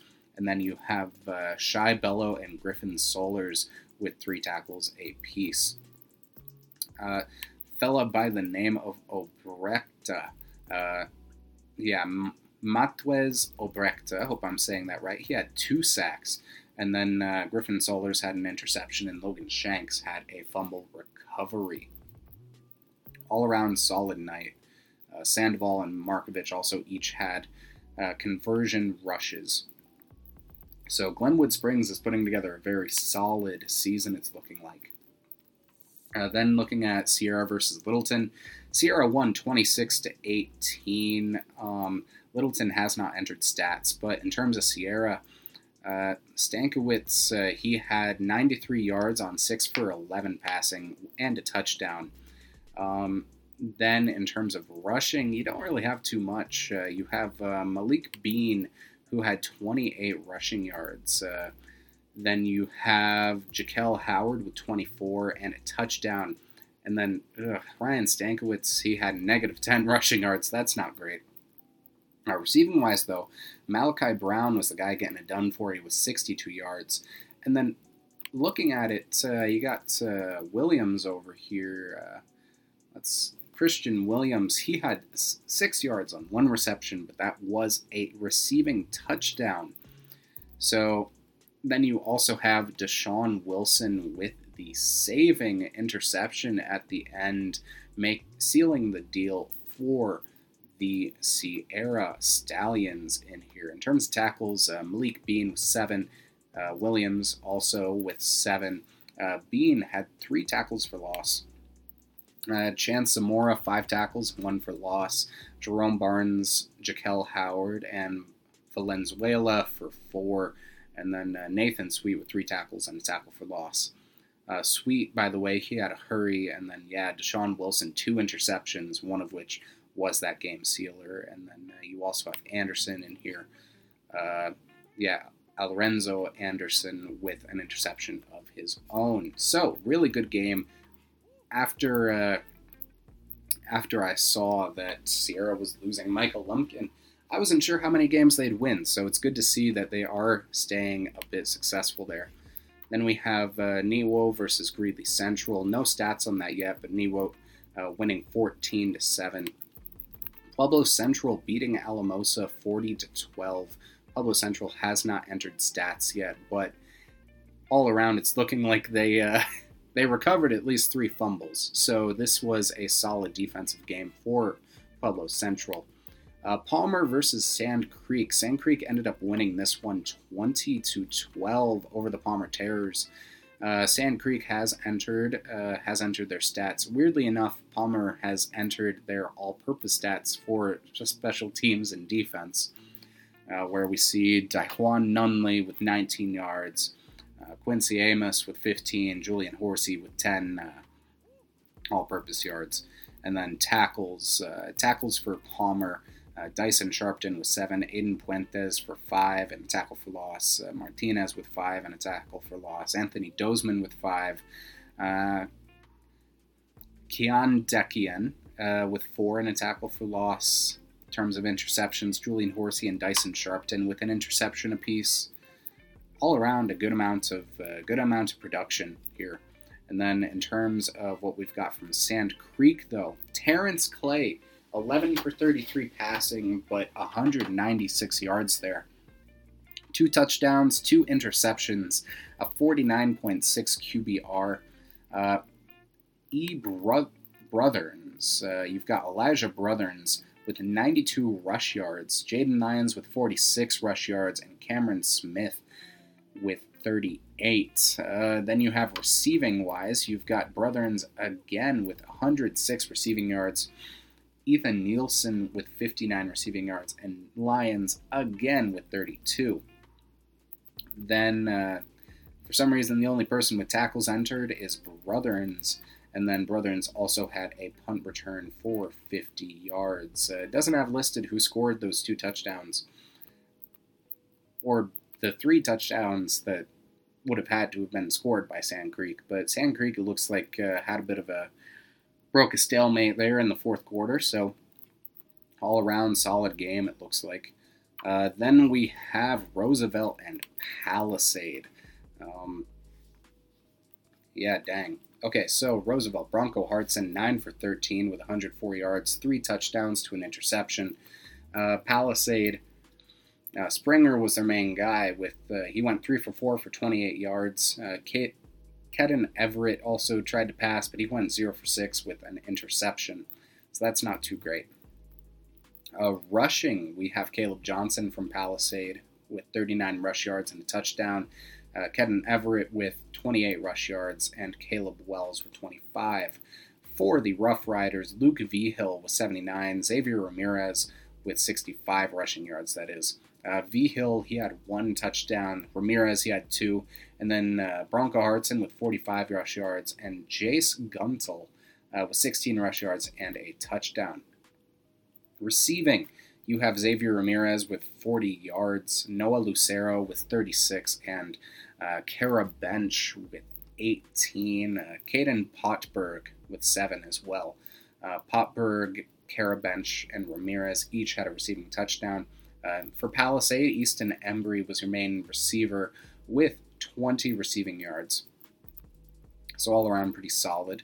Uh, then looking at tackles, uh, for the Rough Riders, this was a very, very spread out affair. Uh, Noel Sanchez, the junior, he had six tackles, a tackle for loss. Evan Hayes and uh, Montanez each had four tackles. Montanez had two tackles for loss. Kason Lopez, three tackles. Uh, Ryder Time, Timekowitz, Aiden Henry, and Jax Armstrong all had three tackles. Meanwhile, for the Palisade Bulldogs, Caleb Reed had seven. Caleb Johnson had six. Dylan Larson had five, along with Sam Chacon, who had one, who had five, and then a tackle for loss. Uh, Jeremiah Woolery, he had five as well, and then Julian Tautua, he had five. Uh, Mullaney, had four, and Johnston had four as well, along with Caleb Wells and Marcus Royster having three. Uh, Noel Sanchez had a sack, and Caleb Reed did as well. Marcus Royster had a an interception for the Bulldogs and then Evan Hayes did for the Rough Riders. All around solid game for both teams. Uh, Jacob Wahaj for the Rough Riders was averaging 54 yards on kickoffs in seven attempts. All around pretty solid. But the freshman out of Palisade, Carter Hayward, uh, two kickoffs, 116 total yards, so 58 yards average on that. That's pretty solid. We're going to be keeping an eye on you in 3A. And then PATs, yeah, perfect uh, from both Sean Balch and Jacob Wahaj at Roosevelt and Carter Hayward uh, 0 for 1, but that's pretty good distance on a kickoff. Uh, Fort Morgan versus Conifer. Conifer won 18 to 7. Uh, looking at the box score here, Conifer, Wyatt Nichols, uh, 7 for 8 on passing, one touchdown. Uh, you have uh, You've got uh, Lansky with 92 rush yards, Carson Payer with 74, Grady Forsyth, the tight end, with 55 rush yards and a touchdown, and then Wyatt Nichols with 54 yards. Pearson Michael with only six rush yards, but he had a, t- a rushing touchdown. Then receiving, uh, Benson White, he had 23 receiving yards and a touchdown. Forsyth, 21 receiving yards, and Jackson Kossar with 10. Uh, then in terms of tackles, Ooh, Benson White with eight, Forsyth with seven, Pearson Michael with six, and Jack Hughes with four. Bunch of guys with three. Forsyth with a sack, losing 11 yards on that. Benson White with a forced fumble. All around, pretty solid game from Conifer against Fort Morgan. Uh, then we've got Green Mountain winning 36 to 0 over Golden. Uh, looking at it, Green Mountain, all around pretty solid. Uh, Blake Weslin with 91 yards, uh, two touchdowns. Max Cobain with uh, one pass attempt, one completion, 16 yards, and a touchdown. Uh, rushing, you've got uh, three guys with over 50 yards, and Blake Weslin with two touchdowns. Noel Dacres, uh, Poligno, and Hudson Burke, he had 27. Um, receiving, uh, Max Shobia, Shoban, he had 30. Uh, Poligno, he had 23 receiving yards and a touchdown. George Sopp, he had 19 and a touchdown. Blake Weslin, 16 and a touchdown. And Austin Beeston with 19. No touchdown, though. Uh, tackles, Green Mountain has not entered anything defensively yet. So uh, PATs, though, Brady Wilder, 3 for 4 and 1 of 1 on field goals. Discovery Canyon versus Lewis Palmer. Lewis Palmer wins 21. Uh, no, that's the rank, 41 to 13. Uh, Discovery Canyon, no stats, but Keaton Ken- Kenton Kenley from Lewis Palmer, 3 for 8 for 61 yards, touchdown, and an interception. Uh, rushing, Jaden Pagano, the junior from Lewis Palmer, two touchdowns, 171 yards. Luke DeBoer, 96 rush yards, two touchdowns. Kenton Kenley, 28 rush yards, and a touchdown. Uh, Joe Nisley and Jaden Pagano are the two receivers for Lewis Palmer in this game. Uh, Pagano, 24 yards and a touchdown. Nisley, 37 yards total.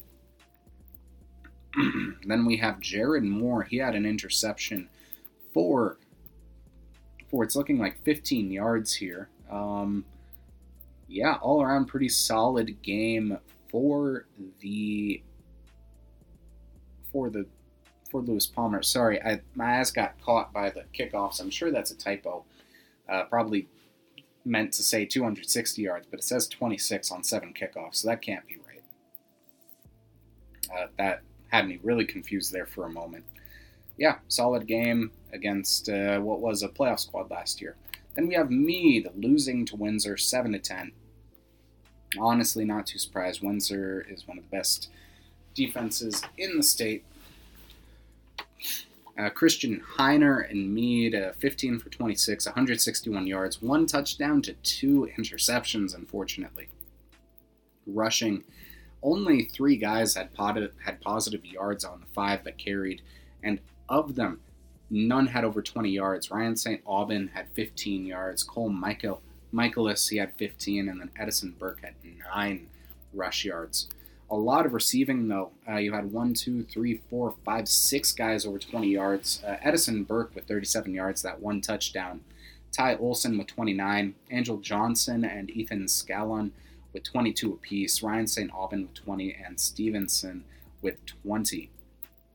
Uh, in terms of tackles, uh, Kratoshville, sorry, with nine total tackles, a tackle for loss. Kale Hansen and J.D. Hamilton with seven apiece. Cody McDonald and Spend Love with six. So Josh Gonsalves with five. Hagen Williams and Bryce Melichar with four. Melachar had two tackles for loss, and then Caleb Elmore with three tackles and a tackle for loss. Uh, Spend Love with a with a sack. Uh, Kratishville with two pass deflections, and Cody McDonald with one. So all around, pretty, pretty dang solid there from Mead. Unfortunately, they did lose. Uh, gonna skip around here a little bit. Uh, Kennedy lost to Mesa Ridge 57 to zero. I'm not gonna go in on that one. Uh, Pueblo Centennial lost to Denver North 41-0. Not gonna go in on that one either. Uh, that's uh, that's just depressing. Uh, then we're going to go Eagle Valley versus Basalt. Eagle Valley has not entered stats yet, but they did lose uh, 15 to 49. Then we have Res Christian beating Moffat County 14 to 0. Uh, Jackson Zanka from Res Christian, the sophomore, 8 for 12 for 85 yards and a touchdown. Uh, rushing wise, uh, Hunter Hansen with 91 yards, Grant Appleby with 65, Zanka with 55. Uh, receiving, you've got Sam Johnson with 55, and then Grant Appleby, 25 yards and the touchdown.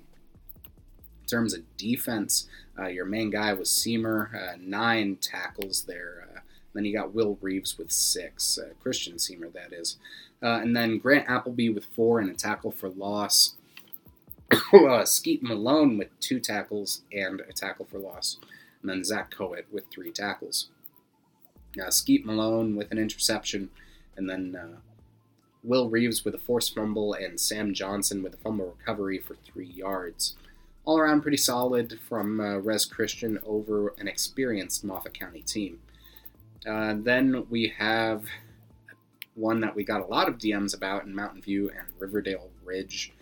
Um, yes, we know that we predicted you to go one and nine, Riverdale Ridge. Uh, you ended up winning against Mountain View 39 to 7. Riverdale Ridge, uh, Mountain View hasn't entered staff, but Riverdale Ridge, uh, Isaiah Medina, 15 for 21 for 158 yards, two touchdowns, and an interception. Uh, Diego Galvin, uh, the sophomore, with 132 yards and a touchdown. Amari Lucero, the junior, 81 yards and a touchdown, and Isaiah Medina, 25 yards and the touchdown.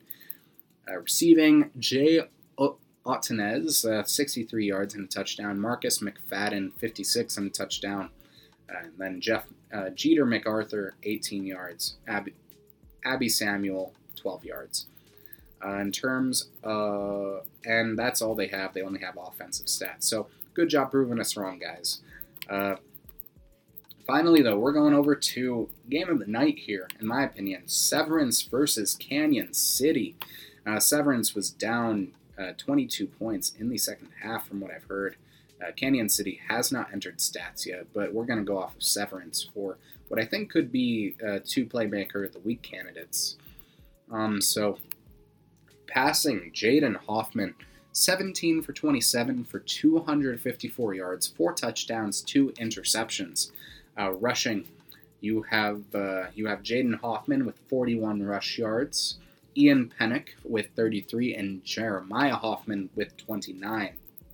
Receiving, This is going to blow your socks off. Jeremiah Hoffman, 167 receiving yards with one touchdown. Brady Varney with 43 and two touchdowns. Ian Pennick with 35 and one touchdown.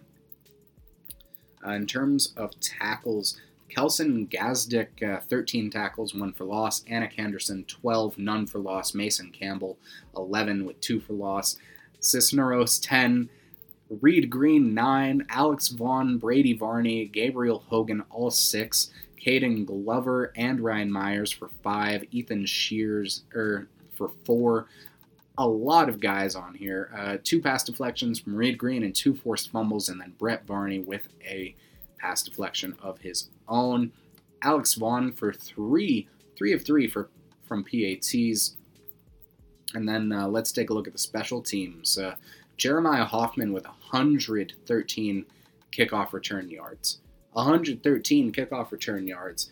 And in terms of points, in terms of touchdowns, uh, he also had a kickoff return touchdown in there. So all around, this was a uh, 39 to 36 win by Severance. Great win for that squad. All right, everybody, time for my last segment of today's episode where we cover the Saturday games in 3A for week one. First, we have Wheat Ridge versus Fort Lupton. Wheat Ridge ended up losing this one 22 to 24. Uh, one quick thing I'm not sure how a one point safety happened uh, in the third quarter of this one. I honestly have no clue. If somebody would be willing to fill me in on that, I'd love to know. Uh, but yeah, on the Wheat Ridge side of things, whew, if they'd won this game, I would have heavily considered giving Isaac McCune a, uh, a playmaker of the weak spot. But Isaac McCune, he went 20 for 30 passing uh, with 286 pass yards, a touchdown, and an interception. Uh, Giles Ballinger, uh, the sophomore, he had one pass attempt, which was completed for 20 yards and a touchdown. Uh, rushing, Isaac McCune, again, 61 rush yards and a touchdown there. Uh, Ballinger, 58 rush yards. Trey Perkins, 35 rush yards. And Devin Castillo with 25 rush yards. Receiving, Bennett Wilkes, 172 receiving yards for a touchdown. Nick Dalton with 86 receiving yards. Uh, Frank Erickson, 29 and a touchdown. Uh, then we go down to tackles. Angel Angel Bueno and Devin Castillo with nine tackles apiece. Uh, we've got uh, Frank Erickson with four tackles. Then we have Max Kriegbaum Gaskill. Uh, Kriegbaum Gaskill, he had five tackles. Van Lyon, the freshman, with three, along with Nick Dalton with three for himself. Isaiah Flores, two tackles, one for loss, and Xavier Brown's sole tackle was for loss as well. Xavier Brown, he had a sack, by the way, and then uh, Kriegbaum Gaskill, he had two hurries. Isaac McCune, both sides of the ball here, an interception for 18 yards. Frank Erickson also had an interception for two yards. Uh, Bennett, Bennett Wilkes and Nick Dalton, along with Isaiah Flores, each had a pass deflection. And uh, all around, yeah, so Callum Gordon, two kicking points. Devin Castillo with a conversion. Uh, Gordon went two for two on PATs. I'm I'm trying to figure out where here that that one point in the third quarter came from, uh, but you know it is what it is. Um, yeah. All around solid game from Wheat Ridge. Just couldn't pull it out over uh, Anthony Bland Mendenhall's Blue Devils. And then finally over to Northridge versus Gateway. Northridge ended up winning this one 37 to 0. Uh, you have Justin Thrill, the quarterback, with 169 pass yards and three touchdowns. Uh, Phil, negative five rushing yards. That's not great. But uh, Raul Gallegos with 79 rush yards and a touchdown. Receiving wise, uh, Brandon Asmus with 94 receiving yards and a tutty.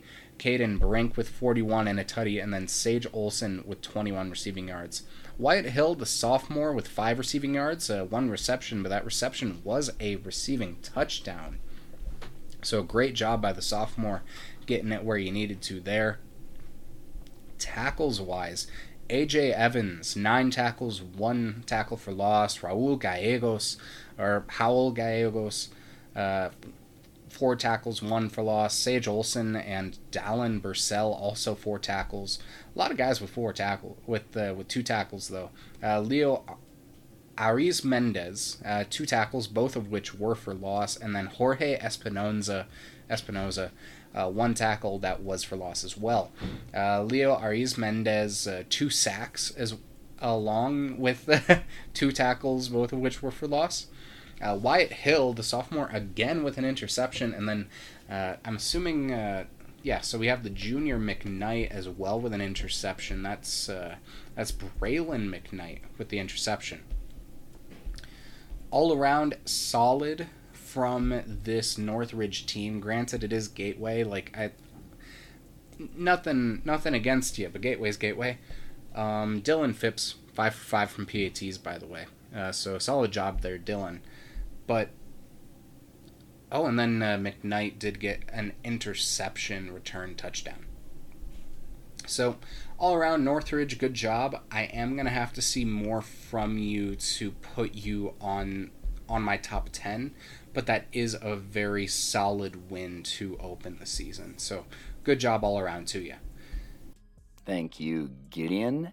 And it is back to me, Kodey Stoffer where I'm going to be talking about 4A football. So let's go ahead and talk about week zero first. Not too much to talk about here, but in this opening week, Pueblo West did beat up on Grand Junction 32 to 0. Gavin Lockett with a masterclass, leading the team in rushing and passing for 234 yards and combining five scores, two passing, three rushing. Brock Keck led the receiving corps with five receptions, 79 yards, and a score and junior Garrett O'Brien catches a score while also getting an interception. Now, big news out of week zero is that Monarch gets by Boulder 22 to 7, but at a cost.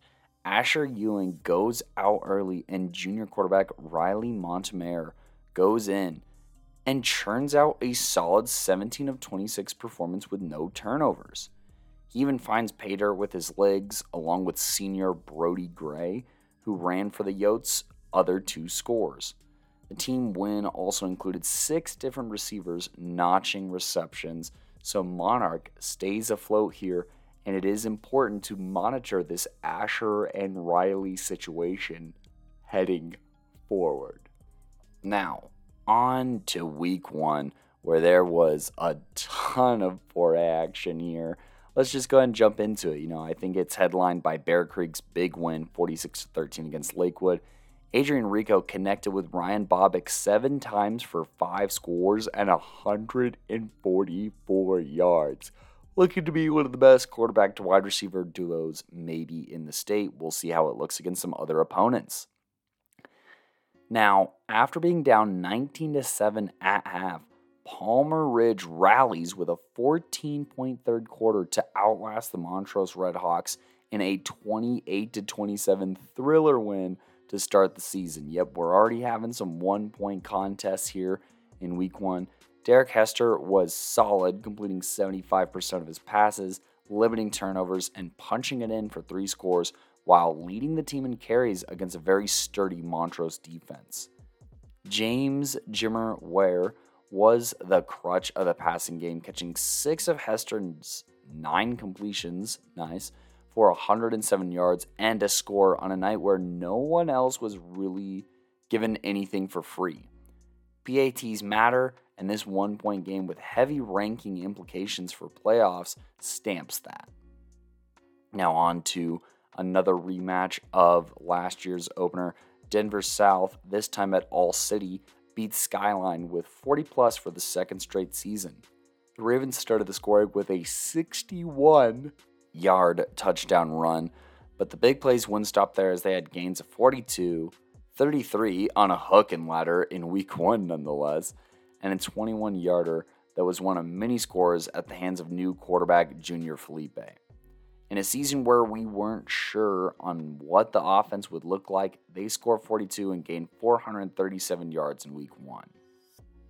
Now, Centaurus here, they get a big win against Boulder 35 7 with the senior combo of Chance Wood and Ben Mishke being efficient through the ground and the air. Chance threw two scores and 225 yards on 73% completion.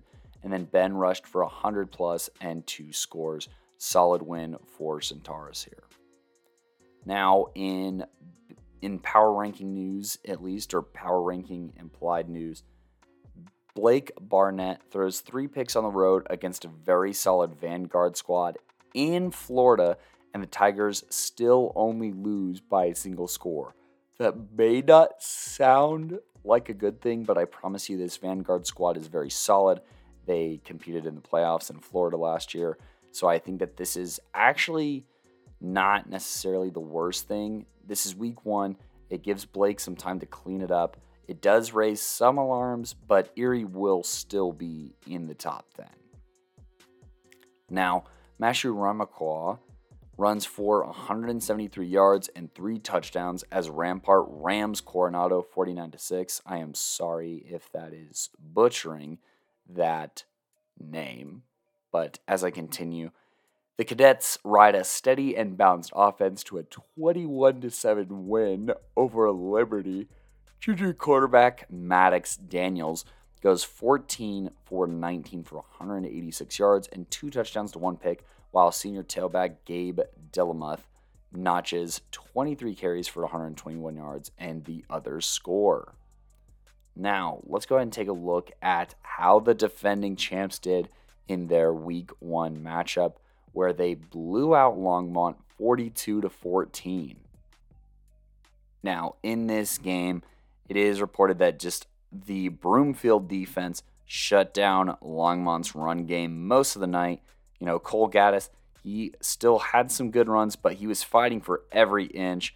Just didn't get a lot of opportunities with this Broomfield's defense that, you know, really just clamped down on the run and forced Longmont to pass. And they just weren't really able to capitalize or adapt the Trojans, that is. Now, Broomfield, they were able to run the ball very, very well.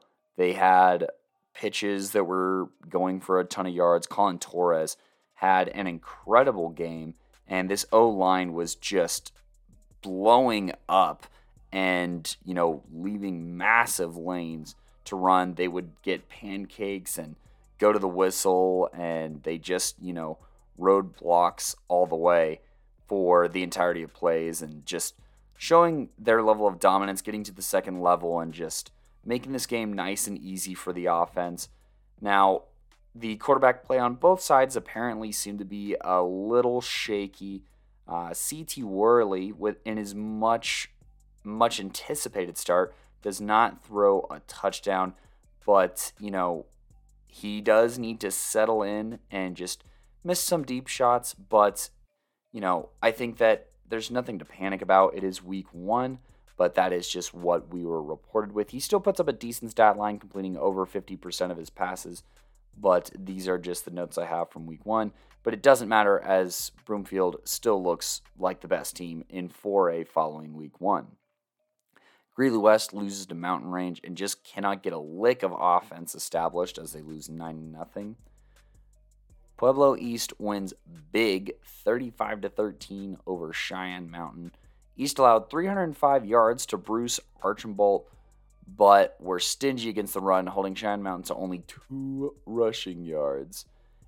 And meanwhile, Dominic Sierra tossed two scores and ran for another two for the Pueblo East Eagles, beating Cheyenne Mountain. Thornton lost to Skyview 13 to 0. Vista Ridge gets embarrassed 42 to 7 by Legend with only one first down to show for it in the first half. But more on that game and about Legend's performance from Simon will come later. Fruita Monument showed that they mean business with a 46 20 win over Grand Junction Central that included five sacks, seven tackles for loss, and a couple of scores on defense slash special teams those being an Aiden Anderson pick six and an Andres Palafox kickoff return for a touchdown. Amari Wilson held it down on the ground with three rushing scores on seven carries, and Wyatt and Andres did their own damage, accounting for 31 carries, 126 yards, and a touchdown in this week one win. Aurora Central got blanked by Northfield Thomas Jefferson defeats Pomona on the heels of a 200 plus rushing yard performance from Dimitri Haralambopoulos, and the defense got nine tackles for loss, two sacks, and recovered three fumbles, just absolutely suffocating the Panthers. Vista Peak Prep was running away with this game against Rangeview until a fight in the third quarter would end this contest. Not sure how that's going to be officially marked down come MaxPreps time, but Vista Peak looked like they were far and above the better team. Falcon could not keep up with Fountain Fort Carson despite Carter Thorpe's best effort rushing for 190 yards. Adams City got shut out by Northglenn 42 0. Loveland rides a 14 point third quarter to a 28 26 win over Fossil Ridge.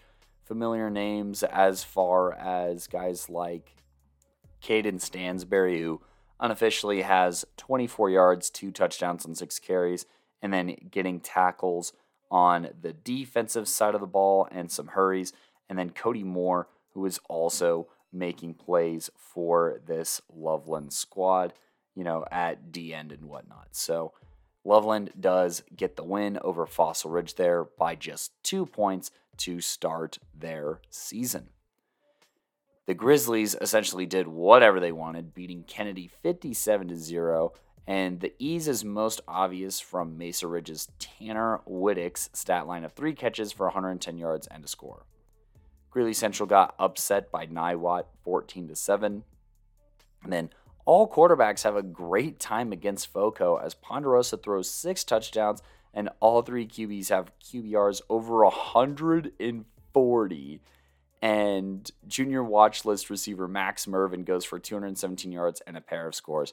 They just were unstoppable on offense and red hot, and they have depth, they have options, and yeah, this is a very exciting team for sure. And then, despite Kenchi's Ray's three rushing scores, Far Northeast would lose to Westminster 50 to 48 with a game-winning touchdown being thrown in the last half minute. More on that from Simon later. Monarch beat Stanley Lake to keep their undefeated season alive, and Montemayor was in at QB again and didn't miss a beat, accounting for over 200 total yards and throwing three scores to no picks. Antonio Beal recorded 11 tackles and two in the backfield for the Coyotes. Meanwhile, Stanley Lake tried to survive off of a healthy dose of Liam Graham and Braden Smith, who combined for over 200 rushing yards for the Gators, and Liam scored twice, but that was just not enough to overcome Monarch. Senior quarterback for Widefield put in work, rushing for three scores and tossing one as well. That's Paul Mitchell. And then Quavon Bryant led the team in carries with 10 carries for 69 yards. Nice in a Widefield win over Harrison. Silver Creek comes out and struggles through the air despite Cole Rogers' efforts 27 rushes for 116 yards and three scores, but they end up losing to Prairie View 43 to 35. Russell Meinke still recorded over 100 yards on just four catches with a long of 78, but nonetheless, the Raptors with kind of an underwhelming start, not gonna lie. Now, in Eagle news, going for two was no good, and the Eagles lose to the Golden Eagles. Heritage loses to Mountain Vista by a single point. But there's still plenty to be happy about here. Kurt Rosner's debut yielded 381 passing yards and five scores, three of them going to Tanner Turch, who put up an insane stat line 12 receptions for 263 yards and three touchdowns. That is playmaker of the week worthy. It's just unfortunate that they didn't come out with the win. And then Cam Jensen and Luca Pasola had the other catches. The Eagles' run defense heritage, of course, was formidable, but they were porous on the air attack with Marzewski comfortably dismantling them. More on that later with Simon. Now, another 4A news. Grand Junction got blitzed by Glenwood, and I remember how funny they thought they were last season. I don't forget. I don't forget. But, you know, I remember Grand Junction was like, hey, we beat Glenwood Springs. You were wrong. And now they just got absolutely massacred by Glenwood Springs wrong prediction for the wrong year, but regardless, they end up making fools of themselves. I got a memory like an elephant. I don't forget. But Will Applegate does find pay dirt though, and you know is still the stud for that Grand Junction squad. Golden gets blown out by Green Mountain, as noted by Gideon. Windsor narrowly escapes Mead 10 to 7. Palmer cannot outrun their turnovers and lose to 3A Sand Creek 20 to 12. And then Gavin Lockett was sensational in Pueblo West's win over Dakota Ridge. He opened up the scoring with a rushing score, and then after falling behind 6 to 7, he dots up Garrett O'Brien for a 70-yard score to pull ahead before half. Now, Dakota Ridge ties it up in the second half, and then Lockett has one last chance and runs it in for the go-ahead score with under a minute left and catapults the Cyclones into the top 10. More on that later, please stay tuned. And not to be outdone, the defense did recover a fumble to officially put the game away. And then Gateway got shut out by Northridge once again, as alluded to by Gideon. And that does it for the 4A recap before I pass it off to Simon and Gideon, who are going to take turns recapping 5A action between week 0 and week 1. And then Simon's going to do the full 5A classification recap. Then we got some power rankings and playmakers of the week. But first, a word from one of our sponsors. Obviously, you want a trainer who can make you stronger and faster with the work you put in, but what about a trainer who can help you rehab and recover like the pros? Look no further than Junkyard Training, that not only offers specific strength and speed training, but also offers a plethora of recovery and rehab techniques like cryo, cupping, recovery boots, and so much more. Learn more today by visiting junkyardtraining.net or call 303 521 7594. Once again, visit junkyardtraining.net or call 303 521 7594 and get started today. Okay, let's go ahead and recap the week zero matchup between Mountain Vista and Ralston Valley in Highlands Ranch going into this game, at least according to our preseason rankings. Ralston Valley was tied for second, and Mountain Vista sat at five. So, a big matchup to start here with potential playoff implications here. Mountain Vista would start off with the ball. It would have a pretty nice drive here with Austin Madreski finding Japri Jennings a handful of times, notably twice, to begin and go get a first down here on a curl and out route. Following that, Jack Blaze would go ahead and get a nice first down on an outside zone. That would put them past midfield there, but that's when they would kind of start to struggle here. Uh, there was a penalty for a blindside block, and then following that, it looks like there was another penalty thrown, this time on Ralston Valley, that made it second and nine, though. Um, but you know, uh, they would eventually go get a first down here, throwing it to Elam Parisis, I want to say, who gets the first down. But then they throw a penalty on Mountain Vista. Couldn't quite catch what it was, but it was a five yard penalty, making it first and 15. They would then try a swing pass to Carter Daniels, which was stopped pretty short here. Then they would try another screen pass to CJ Reese, but there would be a penalty on Mountain Vista, so that would make it second and 19. On second down, Austin would then try to scramble, but would only get a couple of yards. Here's solid amount, making it third and 10. But on third down, there's a miscommunication on this throw, and so it was incomplete here. Uh, on top of that, they also throw a penalty on Mountain Vista, making it fourth and 25. And so they punt, and Ralston takes over with about seven minutes left in the first. Ralston would start by running the ball here, uh, but wouldn't get much yardage here. Toss would go nowhere, making it second and eight. Then Logan Madden, their quarterback, would scramble for three, making it third and five. Following that, Ralston Valley would attempt a mid screen pass here, but it goes nowhere as Carter Daniels is there and stops it. And so, just like that, Ralston Valley goes three and out, and Mountain Vista gets the ball back here uh, with about four, well, about five minutes left here in the first quarter. But after a couple plays, it is third and six here. They run another screen pass, and Madruski throws it, but it is bat down by Tyrese Johnson. A big play for him right there. Following that, it is fourth and six here, and it looks like Mountain Vista is going to go ahead and go for it. They are on the other side of the field, and so they go ahead and take a shot downfield. Austin Majewski rolls right and launches one deep, and it looks like it's on the money, but he leads his receiver, Jakai Mack, a little bit too far, and he actually runs into the pole of the goalpost here. Um, and so that's obviously incomplete, a turnover on downs. Ralston Valley gets the ball with about 4.16 left in the first on the 36 yard line. Now, Ralston Valley would get the ball, and it wouldn't go as great here. They would find themselves in a third and 11 situation, but on third down, Logan Madden rips a nice throw to Jackson Hanson on the comeback route, making it a first down on the 48. Right after that play near midfield, Logan Madden drops back. It looks like there has to be some sort of miscommunication with the offensive line because immediately the two edge rushers for Mountain Vista are released here.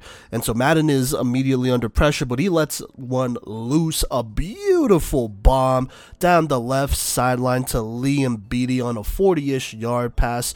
A huge chunk play to give Ralston Valley some life there, plus a first down here.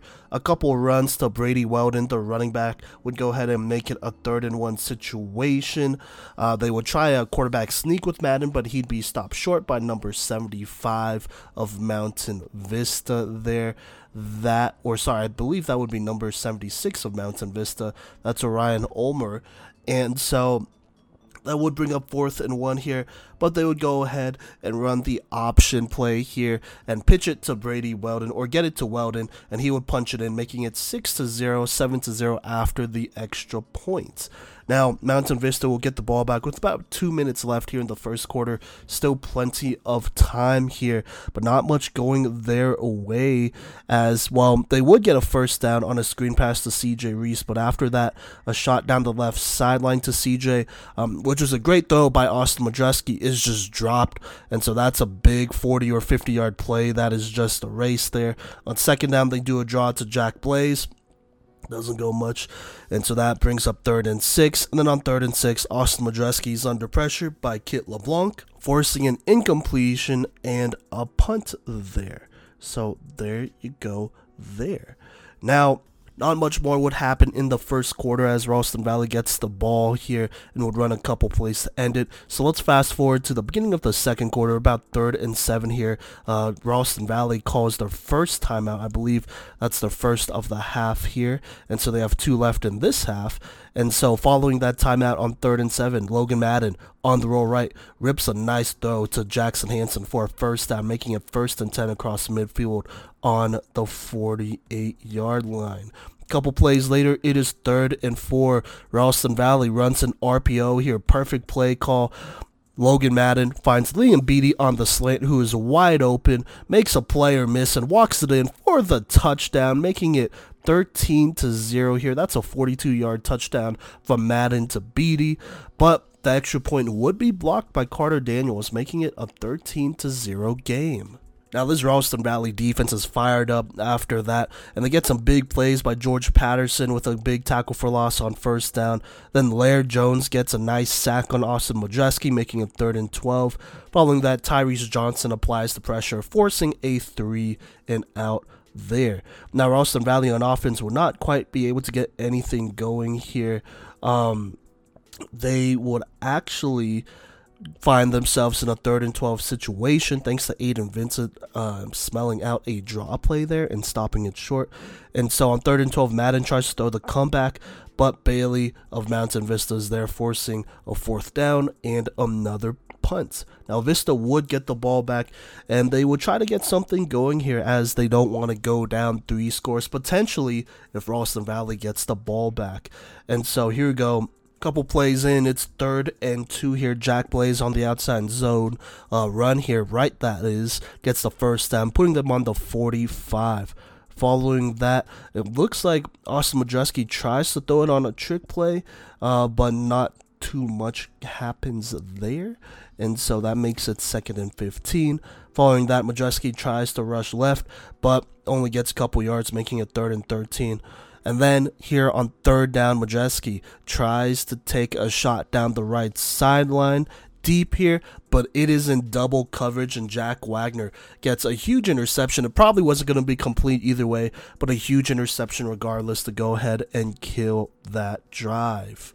Now, the struggles for this Ralston Valley offense would kind of continue here with Carter Daniels making some pretty big plays, including a pass breakup on second and seven that would force third and seven, obviously, and then another great pass breakup, which was actually almost intercepted, but would force fourth and seven here, and eventually a three and out. And that would give Mountain Vista an opportunity to drive down the field here on third and 13. Austin Madreski finds CJ Reese on a deep curl that gives them a first down, putting them on the 31. Following that, it is about fourth and three here. Um, Madreski, they decide to go for it. He throws a curl to Japri Jennings, makes a great catch, all hands here, and breaks a couple of tackles, making making it a first down on a gain of about six there. Following that, they run the ball a couple of times, which brings up a third and three situation. Ralston Valley would eventually call their last timeout here. And so, coming out of the timeout, third and three, this is what happens. They are in the red zone at this point. Madreski tosses it to Jack Blaze on what looks to be a running play, but then Blaze throws it to Sean Conway here, and so that's good for a touchdown. And the PAT is good, making it 13 to 7 with about a minute 36 left here. Now, Uh, Ralston Valley, excuse me, would try to get something going here, but would not be able to, and so that would be the score going into the second half. Now, not too much would actually happen here in the second half. Ralston Valley would go three and out to start here. Uh, nice stops by Aiden Vincent and number 18 for Mountain Vista here. I believe that is Wyatt Seaman. So there you go. Now, Mountain Vista would get the ball back, but will not get too much going on here. Um, a big sack by number 75, Jake Huffman, would basically put this drive away, making it third and 19 here. And then once more, Austin Madreski is sacked by Kit LeBlanc and Tyrese Johnson. That would force a punt. So, still in the third quarter here, uh, Ralston would get the ball here. They would not get a first down. I thought they would here. Um, but they would not get a first down. A big sack by Aiden Vincent will knock them out of first down territory, and so they would punt it back here. But the three and outs continue as Mountain Vista would also go three and out as Austin on third down is sacked by George Patterson and Jake Huffman again. And so there you go there. They would go three and out and would actually try a fake here, but it is stuffed. Uh, luckily enough, Ralston Valley is not able to capitalize on that. They try to run it with Brady Weldon a couple times here, and that's kind of when we get into the fourth quarter. They do, or sorry, they would actually get a first down, um, but there would be a kind of a interesting fumble. I mean, week zero things happen, right? But it looked like some sort of miscommunication or some mess up with the handoff. And so the ball would be fumbled here, and Mountain Vista would recover. Let me make sure I get that. I believe that is number three, Austin Shike, I want to say, who would get the key fumble recovery. And that was huge because they were basically in the red zone, really looking to put this one away. So that would keep them alive there. But Mountain Vista would not get too much going here. They would make a you know, couple plays here to get a couple first downs. A nice post route to Jakai Mack would really get them going here. Eventually, they would get into the red zone here. And on third and seven, this was a key down here. Austin Madreski tries to throw it into the flat route for a check down, but it is dropped, bringing up fourth and seven with about six minutes left here. And then on fourth down, they decide to go for it. Austin tries to throw the fade route, but it is well covered and also overthrown, so that's a turnover on downs. And that's when Ralston Valley really begins to run out the clock here. They wouldn't get the ball back to Mountain Vista until the 1 minute 45 second mark, as they would start on their 7 or on the 7 yard line here with 93 yards to go. To start, Austin would hit his check down, making it second and eight. Following that, Madreski would then roll right and then reverse left, and then would try to throw it up the seam to CJ Reese, but this one once more is easily intercepted by Jack Wagner, getting his second interception of the game. And just like that, that is ball game. Ralston Valley wins 13 to 7 in a sloppy yet big time dub for them to start the season. It wasn't as explosive of a game as we thought it would be, but it was a week zero game. You could tell there were a lot of things that were still falling into place here.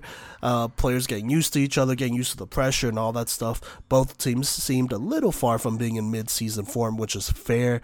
Um, but, you know, this is definitely a game that's going to matter down the line, especially when it comes to seeding and whatnot. Ralston Valley getting this big dub is huge for them.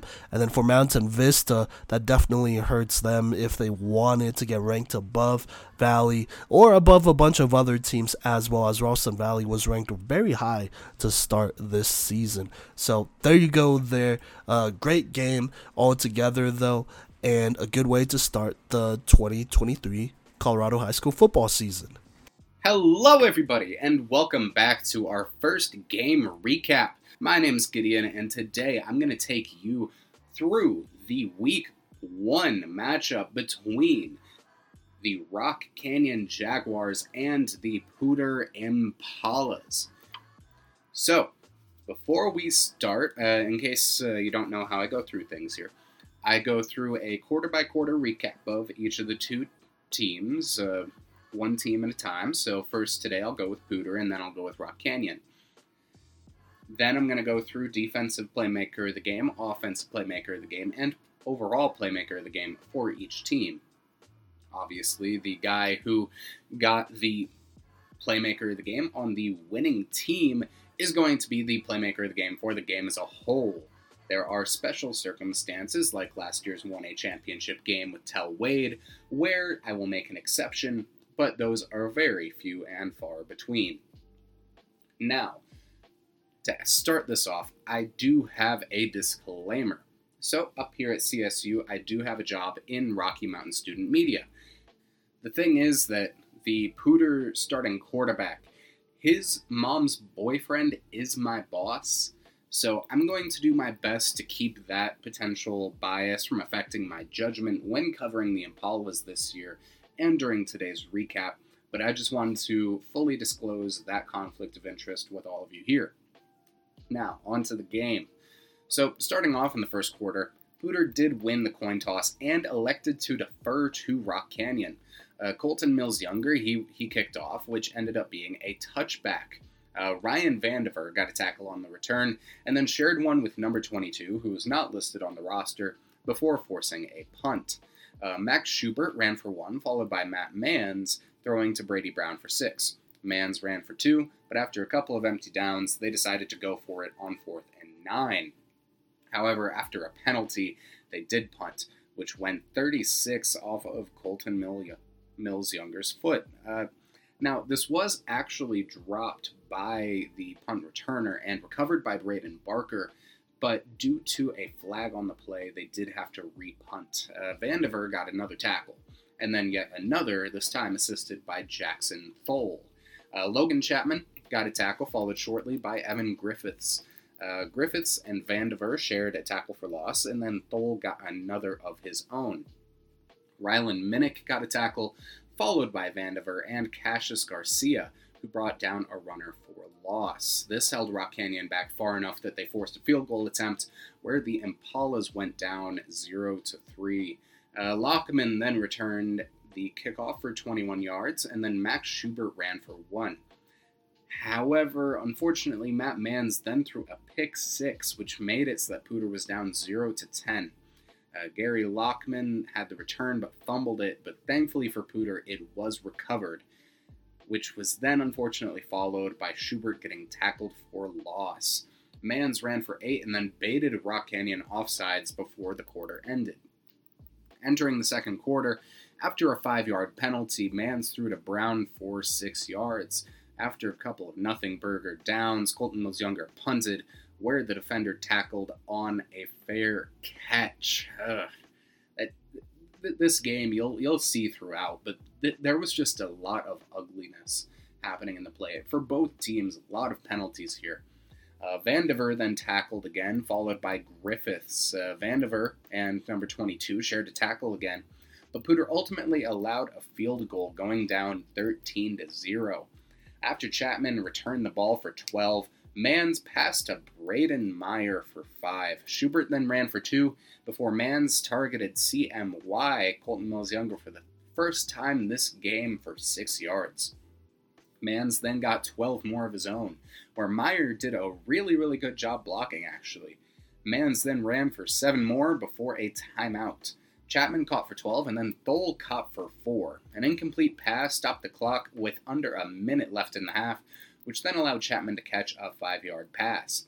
However, with 16 seconds left, uh, Coach, uh, he spent 10 seconds arguing with the ref over an illegal man downfield call instead of calling time out. And this this led to there only being a seven yard run to close the half. When Poudre was on about the 30 yard line, they could have, with that 16 seconds, they could have done a lot. But due to an argument with the referees, they ended up having to. I mean, they got it back because they deferred to start the game. But it was not a good possession there at the end. Uh, that that two minute drill really wasn't working. Um, so entering the third quarter, uh, they were down thirteen to zero, but that we all know that that's a game that you can come back from, you know. and so even so, they had possession to start the half, but it was as empty as a promise from a politician, uh, which ended up leading to a 38 yard punt by Colton Mills Younger. Then you have Chapman and Griffiths sharing a tackle, which was followed by one, which is credited to Hunter Jesse. Uh, Brody Van Cleve got a tackle, but then Vandiver went on a killing spree. He got three tackles in a row, sharing one of them with Chapman. Uh, Van Cleve got one, followed by Quinton Orr. Uh, Griffiths had a tackle, and then Minnick had one of his own, followed by Meyer and Vandiver sharing some takeout before Evan Griffiths got a sack and a tackle on back to back downs. This ended up leading to a field goal, which was blocked. But roughing the kicker was called, uh, which was absolutely lovely to watch, I'll tell you what. Uh, after a solid goal line stand and a couple of group tackles led by Brody Van Cleve, the Impalas allowed the final score of the game, going down 20 to 0. Um, after allowing a sack, there were a couple of incomplete passes. Uh, Mans connected with Brown for 12 before another sack was allowed to end the third quarter. Uh, to start the final frame, Mans passed to Chapman for 13. Schubert ran for 3, but this was brought back the very next play by an encroachment call. Um, Mans ran for 8 and then again for 2 before Chapman got the ball 35 yards downfield. However, this preceded a holding call, so it was brought back. Uh, after an incomplete pass, the Impalas were forced to punt, which Colton Mills Younger got 61 yards. Uh, uh, let me say that again 61 yards on that punt. That's Zach Talbot numbers. That's Ryan Stonehouse numbers. And he's not even the regular punter. He was filling in for the dude because he was hurt. and so Van Cleve got a tackle and then shared one with Griffiths. Uh, Meyer brought a man down before por- before forcing a punt. Uh, Poudre tried and then failed to pull a trick play, and then Mans connected once more with Chapman for nine yards, but Holding brought it back again. All around, just really undisciplined from Poudre. Uh, there was almost another interception, and then Thole did give it away on a fumble. Garrett Sims got a tackle, and then Brady Brown got one. Minnick and Vandiver combined for attack for a takedown, and then CMY got one himself. Uh, Jeff Jesse forced a fumble, which gave them back the ball. But after an illegal motion call, Mans got the ball 35 yards on the ground. Uh, Mans then passed to Mills Younger for five, and after some timeouts and a, Griffith, and a Griffiths tackle, uh, the game was pretty much over. So going back over this game, uh, the defensive playmaker of the game, I'm going to give it a co-defensive playmaker of the game. We've got Evan Griffiths and Ryan Vandiver. Uh, Griffiths and Vandiver were all over the field during this one, and they were really the main driving force behind why Poudre held Rock Canyon to 20 points. Last year, Poudre lost this team. Like I, I think it was 40, 44 to seven. And so, granted, it isn't great what you were doing on offense, but holding a team that is as proven in the regular season as Rock Canyon is to only 20 points is a whole lot. Uh, now, Poudre did lose a lot from last year's squad, and keeping themselves in the game is, again, is largely attributed to the efforts of this defense. Uh, I asked uh, Griffiths about it a little bit after the game. This year, you actually did way better against Rock Canyon than you all did last year. I think it was like 44 to 7 last year. Yeah, definitely. And it felt like your name was getting called on the loudspeaker every other play. Yeah. And so you were the main contributor on defense. You had that sack. You got like 15, 16 tackles, it felt like. What were you looking in the Rock Canyon O line to be able to penetrate as well as you did? Because that's not an easy O line to get past. No, it's not. You got a lot of people there. They're huge. So, honestly, our big like thing that we were doing this game was you know looking at the fullback. So you know I read my guard and all that, but the fullback was kind of our key guy because he would just lead us to the ball every single time, and you just had to trust that.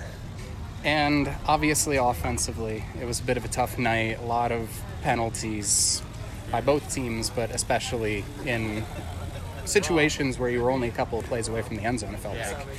And so, what do you think you're going to do as a team to make sure that that doesn't happen again next week? You know, I think we just need to keep ourselves, you know, hold each other accountable. Um, just get, you know, our, our minds right. I think uh, we need to come together as an offense more so. Just, you know, run through the plays a little more and make sure our steps are all good. All right. And then uh, I think it's Castleview on the schedule next. They do have really good pieces like Jordan Ochoa and Ryder mm-hmm. Smith. So, and that was a bit of a trap game last year almost. Yeah. So when you're looking at that team with that quality of line, are you going to be going into a similar situation, or wh- what are you thinking about when it comes to a team that wasn't that great last year? You know, I think we're just going to kind of play how we did last year. You know, I don't think they're switching up as much stuff. I mean, probably, you know, focus more on Jordan and their other guy, but I think it'll be a good game. Now, in terms of the offensive playmaker of the game, I'm going to go with Logan Chapman. Uh, it kind of felt like it took Poudre like a decent amount, amount into the game to figure out exactly what was working on offense. And I mean, obviously that's going to happen when you lose a couple of college level guys to the graduation stage. And it felt like Logan Chapman stepped up when needed. It felt like a lot of the offensive success that opened up the run game for Mans was through Chapman's handiwork. Uh, he felt like a fast car driving into the city, and the opposing defense felt like a checkout girl. I know his last name is Chapman, not Chapman, but uh, come on, you gotta let me have a little bit of fun here. uh, and then we have uh, Colton Mills Younger, who I chose as the playmaker of the game for the Poudre Impalas. Uh, I mean, Colton Mills Younger is a great player. He's got a couple of D2 uh, D2 offers on the table, and he was the only one kicking tonight, as I mentioned earlier. I'll I'll I'll put in his comments here in a moment, but his work there, and then also his contributions on the O line and on defense.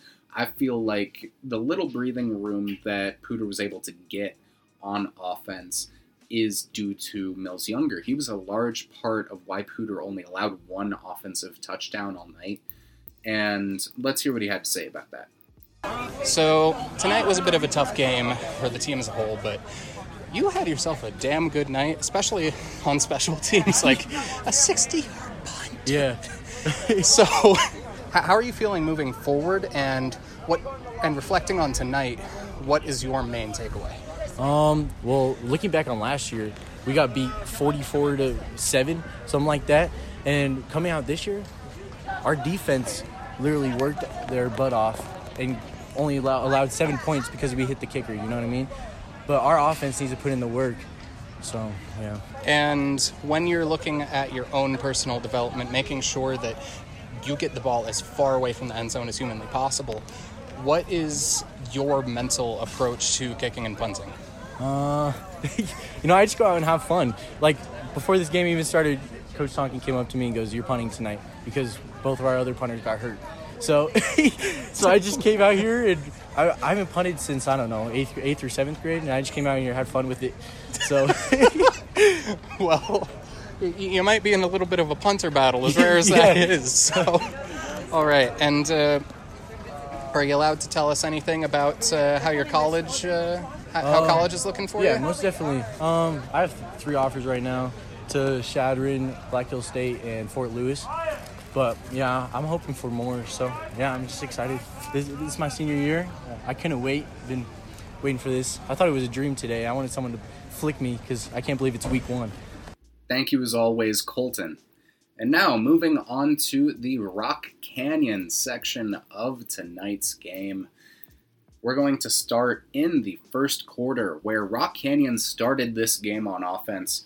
And Gavin Nera, excuse me if I'm mispronouncing that, pitched to Tyler Meyer for four yards. Meyer then ran for one and again for four more before David Brub, Brab, excuse me, punted. Uh, Will Rosenmeyer got a tackle, and then Chaz Barnett did the same. Abraham Chitwood got a tackle, followed by Austin Boker, before forcing an offsides penalty.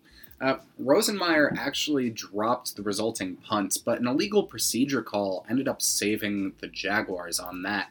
Uh, on the repunt, Andrew Abner got it 15 yards, but a flag brought it back to where he caught it. Uh, Owen Arnold ran for five and then for four more. Nera passed to Logan Kenny for five, and then Meyer for two. Uh, Nera then then uh, got it to Sam Cuthbert for 22 yards, and then to Boker for 11. Uh, so we're seeing Rock Canyon opening up the air game a lot more than in previous seasons. Uh, Meyer got it three yards, but after a couple of incompletions, uh, the new kicker, Jack Anderson, was called in to kick a 25 yard field goal attempt, which he nailed, putting Rock Canyon up 3 to 0 in the first quarter. Anderson's kickoff then went 60 yards, which Rosenmeyer got a tackle on. Uh, Brady Campbell got a tackle, and then Abe Chitwood caught an interception and returned it 32 yards for the touchdown. This really broke the stalemate in the game and swung the momentum in the Jaguars' favor. After an unsportsmanlike conduct penalty had been assessed, Jack Anderson hit the PAT, putting Rock Canyon up 10 to 0. Uh, Anderson's kickoff then went 65 yards, and Campbell got a tackle for loss on the next down. Uh, Barnett got a push out before an offsides penalty, and then Brandon Stout got a tackle to end the first quarter. To open the second frame of action, Campbell and Logan Miller got a tackle to open it, but that's most of what any that's most of what happened before they were able to force a punt. Uh, the of signal the returner signaled a fair catch, but then got tackled, which advanced the line of scrimmage significantly on that penalty. Uh, Nera then threw to Lucas Lenzi for six yards before Arnold ran for six of his own. Uh, after a fumble, which was recovered by Arnold, uh, Nera threw to Reed Finch, uh, the tight end, I believe, for six yards, which helped allow Anderson to get in the right range to be able to punch in a field goal, putting them up 13 to 0 before the half. After another 50 yard kickoff, Lenzi got a stiff arm tackle, which which is weird to say. It was even weirder to see, but he just pushed that man's head down into the ground uh, before James Stevens got one of his own.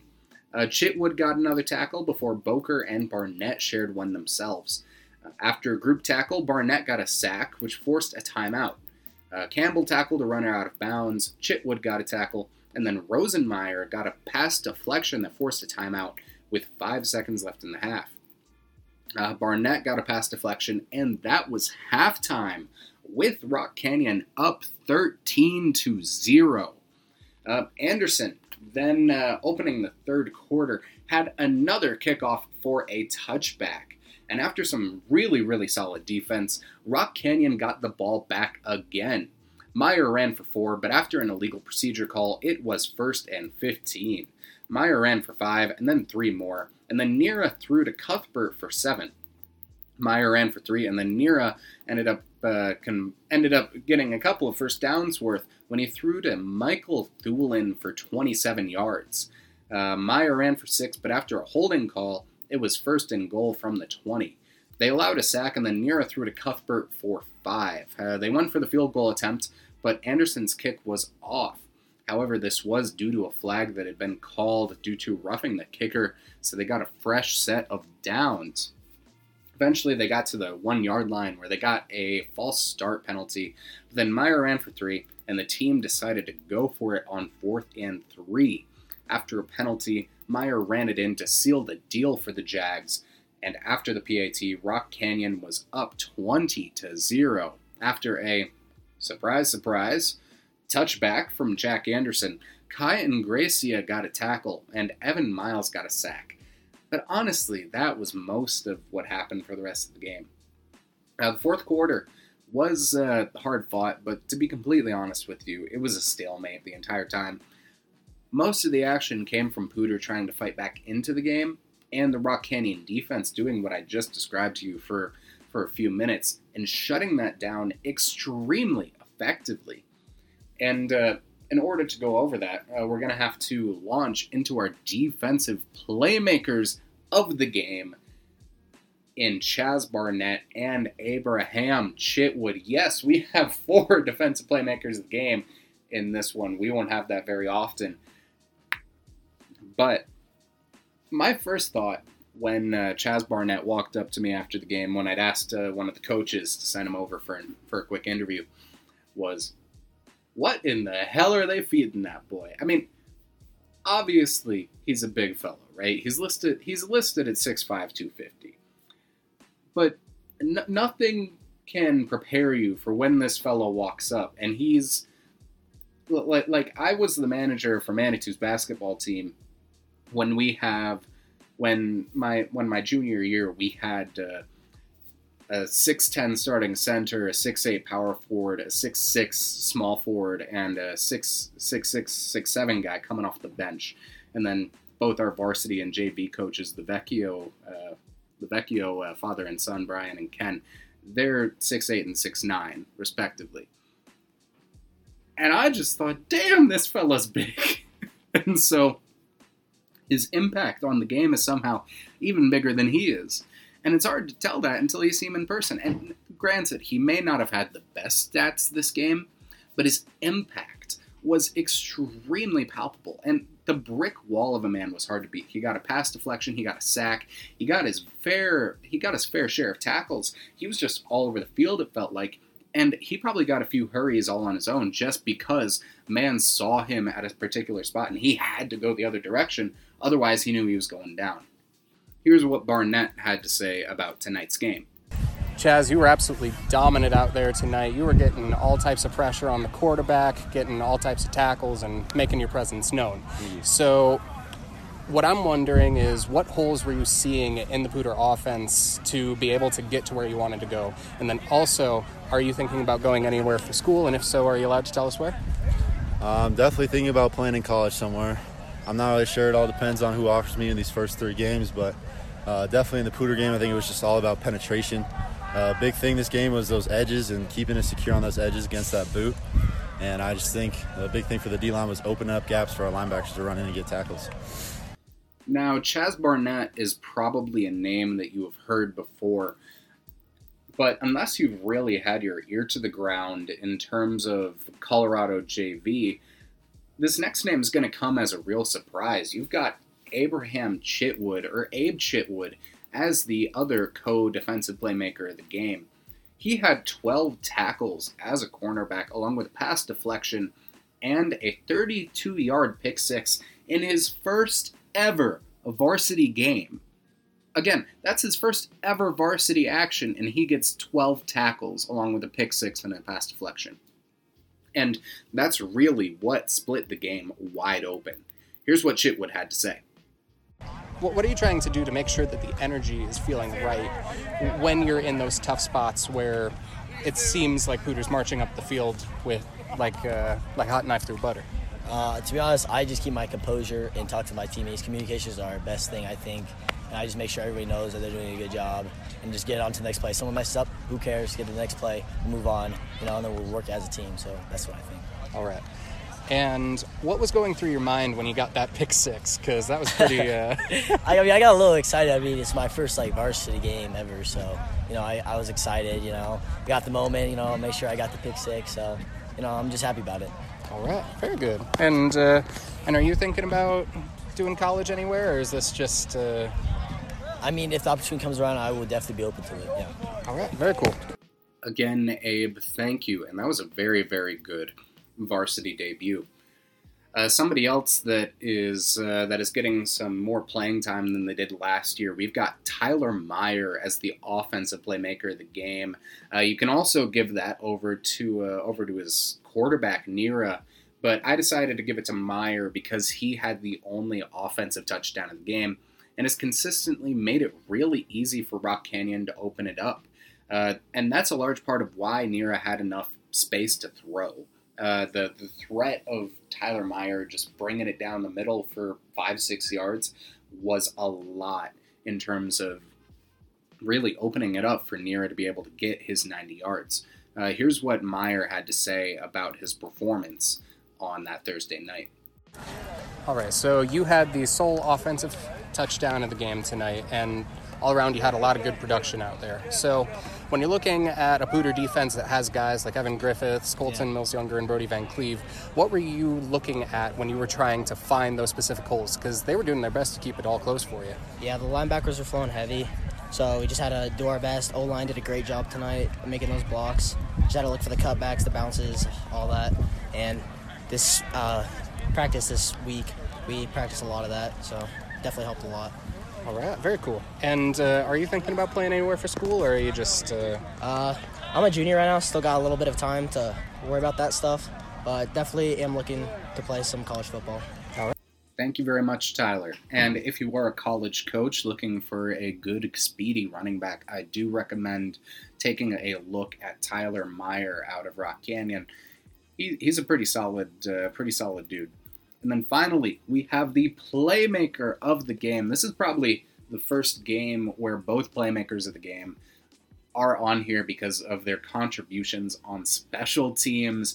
We have Rock Canyon's new kicker, Jack Anderson, uh, in his varsity debut as well. Filling the shoes of Breck Sanger, uh, Anderson ended up scoring eight of Rock Canyon's 20 points in this game, which is more than anybody else. Uh, both Chitwood and Meyer only scored six. His leg gave Rock Canyon a bunch of breathing room in crucial situations where the game's momentum may have swayed otherwise. He went two for two on PATs and also went two for two on field goal attempts. Here is Anderson with comments on his first ever varsity football game. When we're talking about today's game, this was your high school football debut, I'm told. Yes, so, sir. and you had some big shoes to fill uh, from Breck Sanger, but you, you, stepped up and you got a few good kicks in. So, how, how did you? What was your introduction to potentially joining the team, and how do you feel tonight went for you? Man, yeah. Um, used to play soccer, and coming into the new sport, playing a position I've never played before with a brand new team for my senior year is something that not many people do. But you know, I came in here and I just in today's game, you know, the nerves are there, but when you step on the field, you can't have those nerves. And playing this game today with these guys and stepping on the field for football, it's something that I'm going to enjoy the rest of the season with these guys. And being a senior and leading this team, I can't wait for the rest of the season. All right, thank you very much. And uh, are you thinking about potentially playing in college? Because a lot of a lot of schools would want to look at your leg. Yes, sir. Yeah, I'd love to play in college. You know, um, trying to talk to some schools right now. Um, you know, I've always been a sports guy. I've always loved sports since I was three years old. So, considering this is what I'm doing now, uh, something that I love and I'd love to pursue in college. And you know, I have people tell me that sports in college are some of the best times of their lives. So that's something that I'd like to pursue and do myself. So. Well, thank you very much, and uh, best of luck to you as well on your college searches, Jack. Uh, I know that uh, recruiting can be a difficult, uh, a very difficult thing to pull off, but I have confidence that you'll be able to find a good home.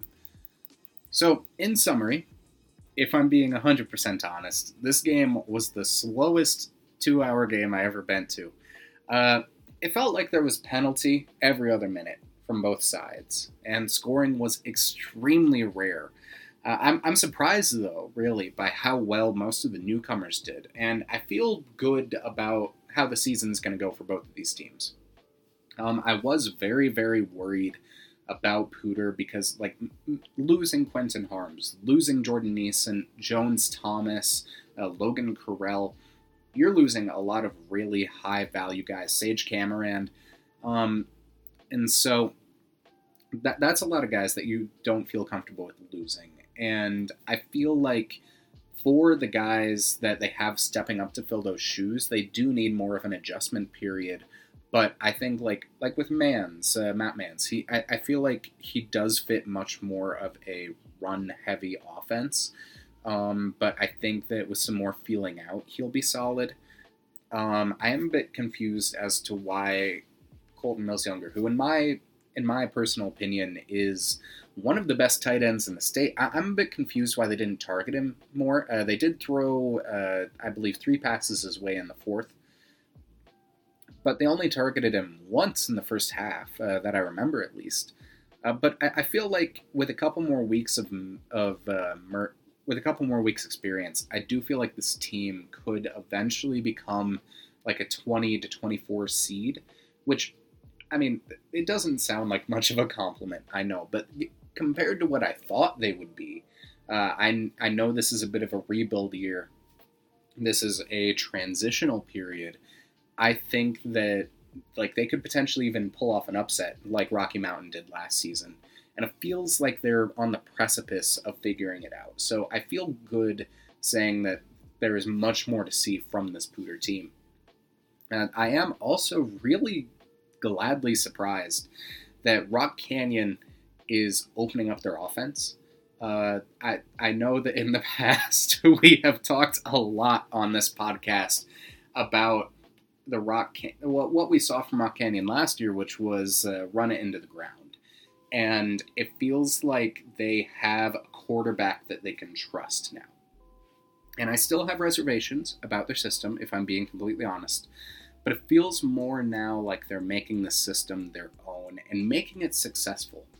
Uh, if this experiment continues to work out for them on this level, I could see this being a season that stretches late into November for the Jaguars, if you catch my drift. Um, again, that's if all the chips fall right, but that's not something we could say about Rock Canyon for a long, long time. Uh, next week, Rock Canyon will face Lee Scott Jr.'s Smoky Hill at home, which should be pretty exciting. Uh, meanwhile, Poudre will be heading down to Castle Rock. That's a long drive to face Jordan Ochoa and Ryder Smith's Castleview Sabercats. All around, that sh- those should be good games. Uh, this week was, uh, I mean, it was fun to watch. Don't get me wrong, and it's always good to go out there see the PMC fam, uh, Colton, Brody, uh, meeting new guys like Evan and and Tyler, but hey, we'll we'll be keeping an eye on you guys as the season goes on. And yeah, best of luck to everybody involved. All around good game, and uh, hopefully we'll see you down the line. Peace. Okay, let's go ahead and talk Cherry Creek versus Ralston Valley here. A week one matchup that myself, Kodey, and Gino were at here. Uh, Cherry Creek being ranked number one according to our preseason rankings. Ralston Valley being at number or tied for number two according to our preseason rankings, and also coming off a good win over Mountain Vista in week zero. So let's go ahead and start it off here. To start, Logan Madden starts on offense here, and he would go ahead and find Jackson Hanson on the screen. That goes for a first down on about 10 yards there.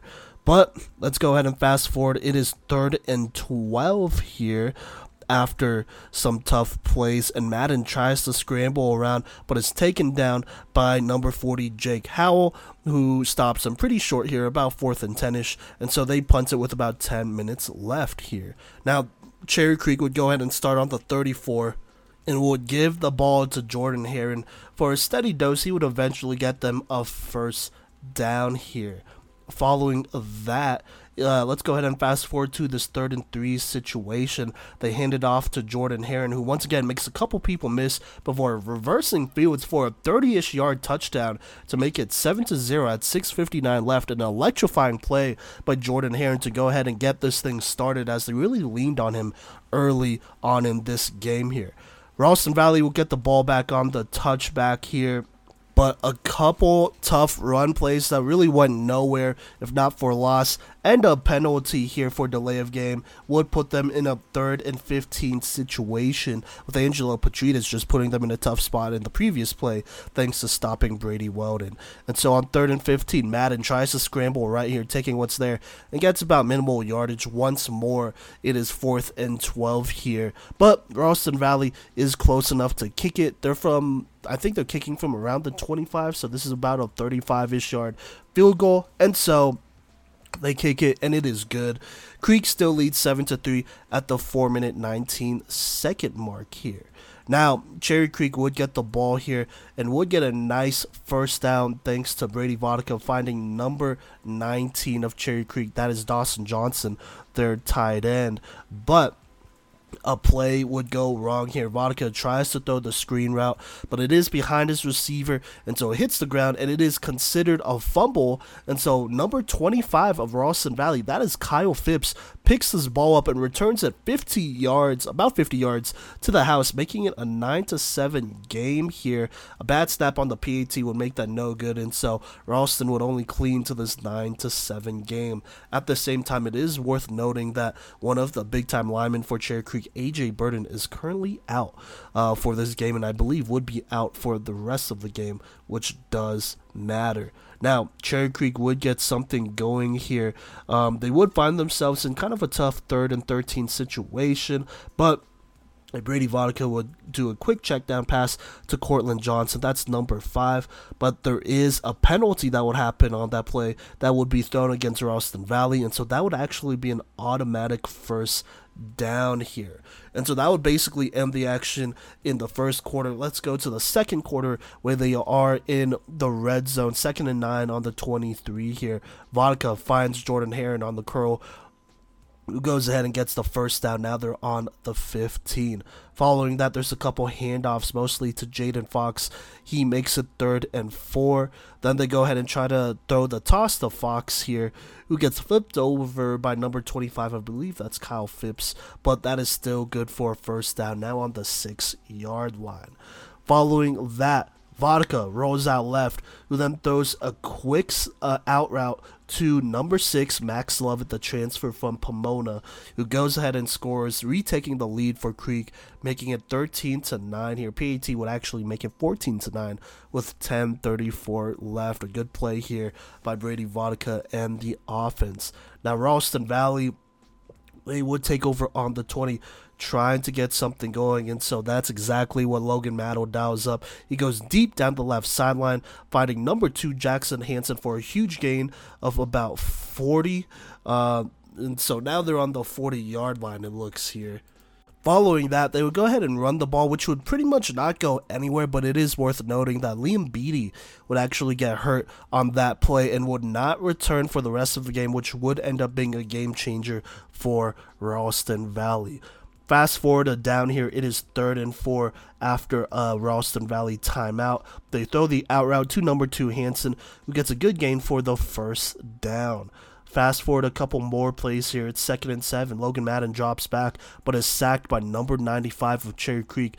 That is Jack Francis here, who goes ahead and makes it a tough third and 15. Once again on third down, Madden is flushed out the pocket, but finds number 10 of uh, Ralston Valley. I believe that is Wyatt Morwood, who would go ahead and get them a solid gain, but not a first down. It would actually still be fourth and six here. They would trot out their offense looking to go for it, but then would call a timeout and then once more trot out their offense again, looking to go for it here on the other side of the field. Madden on fourth down evades the pressure and throws it, almost throws a pick here, but it is dropped and is a turnover on downs regardless. Now, Cherry Creek would get the ball and would begin marching down the field, would actually get a couple first downs to get to about midfield here. But that is when Peyton Nobel of Ralston Valley will get a huge sack on Brady Vodicka, making it a tough third and 22 situation. Uh, they would try to throw a short route here, which would only go for 10, making it fourth and 13, uh, thanks to a, a, nice tackle by George Patterson. And so Creek would eventually punt it, but it would be a pretty bad punt as Ralston Valley basically takes over on the 30. But once more, they are not able to get anything going here. And so it is about 14 to 9 here going into the second half in the third quarter. Like I said, Liam Beatty at this point is out for Ralston Valley, and I believe Burden would be out for Cherry Creek. I don't think he would come back. I could be mistaken though. But Cherry Creek, they would get the ball looking to make a statement here. And on second and eight, Brady Vodicka would go deep down the right sideline, finding Maxwell Lovett, who burns the defense for a huge 50 yard touchdown here, just breaking loose, making it 20 to 9. PAT actually making it 21 to 9 here. Now, Ralston Valley, the struggles continue on offense. A couple penalties here.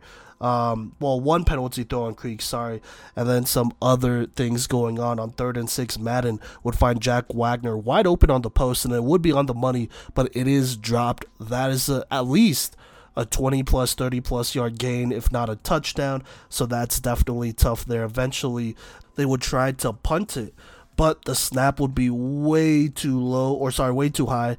Uh, Ralston Valley would recover it, but Creek would basically start on the other side on the 25 with a very short field to work with. And with a short field, you know what Cherry Creek's going to do. Brady Vodicka on I want to say it's first or second down. Rolls right and finds number 19 is tight end Dawson Johnson, who almost scores here, but is stopped on the one. Couple plays later, it is third and one. Vodicka just hands it off to Jaden Fox, who gets the job done, making it 27 to 9, 28 to 9 with the PAT as this game begins to get away from Ralston Valley. Now, Valley, they try to climb back into this one on third and 16. Madden keeps the play alive and finds the number nine that is Laird Jones for a big 46 yard play here. Just a great job by Logan Madden escaping the pressure and then finding an open receiver. But eventually it would come down to third down. Once more, Madden is under pressure as this pass rush uh, continues to pick up here, and he throws it. It was definitely a forced ball here, and so this one's pretty inter- pretty much easily intercepted. Excuse me, by number 27 of Ralston Valley. That is Dwight Johnson giving Cherry Creek the ball back that would basically be the end of this game here. Ralston Valley would get the ball back, and Logan Madden trying to do his best here would throw deep, but it is intercepted by number one Elicio Martinez. Then eventually Brady Vodicka would go ahead and run in a touchdown with about 650, making it 35 to 9. And there you go. There, that is your final score. Cherry Creek, the defending state champions, coming out on top, 35 to 9. Uh, taking a little bit of time getting going, but once they were going, this offense showed that they had a lot of firepower here. And then this defense just picking up from where they left off. Um, maybe this is something that Kodey Stoffer actually said. Maybe not as talented up front as last year, but you could tell they are throwing a lot more different looks at Ralston Valley, you know, schematically on defense. And so it was very tough for this Ralston Valley team to go ahead and stop. Plus, when you lose a speedster like Liam Beatty, that obviously hurts a ton as well, along with some missed opportunities. And so so Cherry Creek starts 1 0, Ralston Valley here at 1 1. This is definitely a game that will be important when it comes to seeding and playoff implications down the line. Okay, now let's go ahead and talk about 5A here. Recap both week 0 and week 1. We are going to start in week 0 here for 5A here. Uh, not too many games. There's that Ralston Valley versus Mountain Vista game, which, you know, I talked about more in depth here. Logan Madden in that game, 16 of 25 for 218 yards, one touchdown, one pick. Brady Weldon with 86 yards. Liam Beatty, five receptions, uh, 103 yards and a touchdown. Jackson Hanson, six receptions, 91 yards and a touchdown. Jack Wagner with five tackles, two interceptions. That's good enough for Playmaker of the Week considerations, which we'll be doing for week zero and week one separately. And then on defense here for Valley, um, five sacks from Laird Jones, Kit LeBlanc, Tyrese Johnson, who had two, and Jake Huffman, plus eight total hurries here from this defense, with four of them being from George Patterson. For Mountain Vista, Austin Madreski, 23 of 39, 238 yards, no touchdowns, two picks. Jack Blaze, 10 rushes, 40 yards. Dupree Jennings, their lead receiver, 6 receptions, 56 yards. And Carter Daniel was on defense, leading the way for them. 8 tackles, 2 tackles for loss, 2 pass deflections, and 1 blocked field goal as Ralston Valley wins that one 13 to 7. Now, Chatfield would play a week zero game against out of state Taylorsville from Utah. This wasn't a very good Utah team. And so, really just felt like a game for them to tune up here. No Brock Narv in this game, but Chatfield takes care of business 43 0. Jake Jones, 5 of 8 for 90 yards, 2 touchdowns, and 1 pick. Also had 10 yards and 1 rushing touchdown. Corey Ball played really well here 10 rushes, 72 yards, and a touchdown. Chris Fortune with 36 rushing yards. Uh, Drew Rollman was their lead receiver, 2 receptions for 55 yards and 2 touchdowns.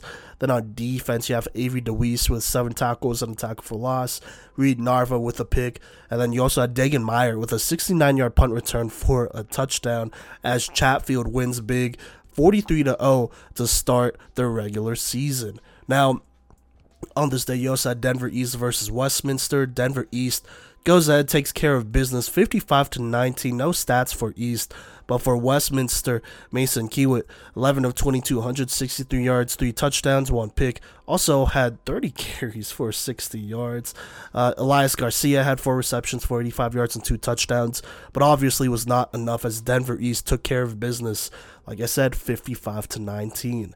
Then we have Boulder versus Monarch. Boulder playing for a Monarch, and Monarch wins here despite losing their quarterback 22 to 7. No stats by Boulder, but not a great start as they start 0 and 1. Now let's get go ahead and get into the week 1 action here. Starting on Thursday, August 24th, we have Legend versus Vista Ridge here. Vista Ridge, a 4A school playing 5A Legend in Parker here, and Legend hammers them 42 to 7. Michael Marcinich in his debut as a sophomore quarterback, 7 7 of 8 for 142 yards and 2 touchdowns. Jaden Lawrence doing his thing as well. Only 7 carries for 59 yards and a touchdown, plus 3 receptions, 51 yards and a touchdown. Jeff Baca, their lead receiver, with 2 receptions, 53 yards. You also had 3 sacks from this legend defense from Bettendorf. Uh, Nidri, I want to say is Nidring Haas, I want to say, and Saez, plus two interceptions from Garen Edwards and Brody Schus.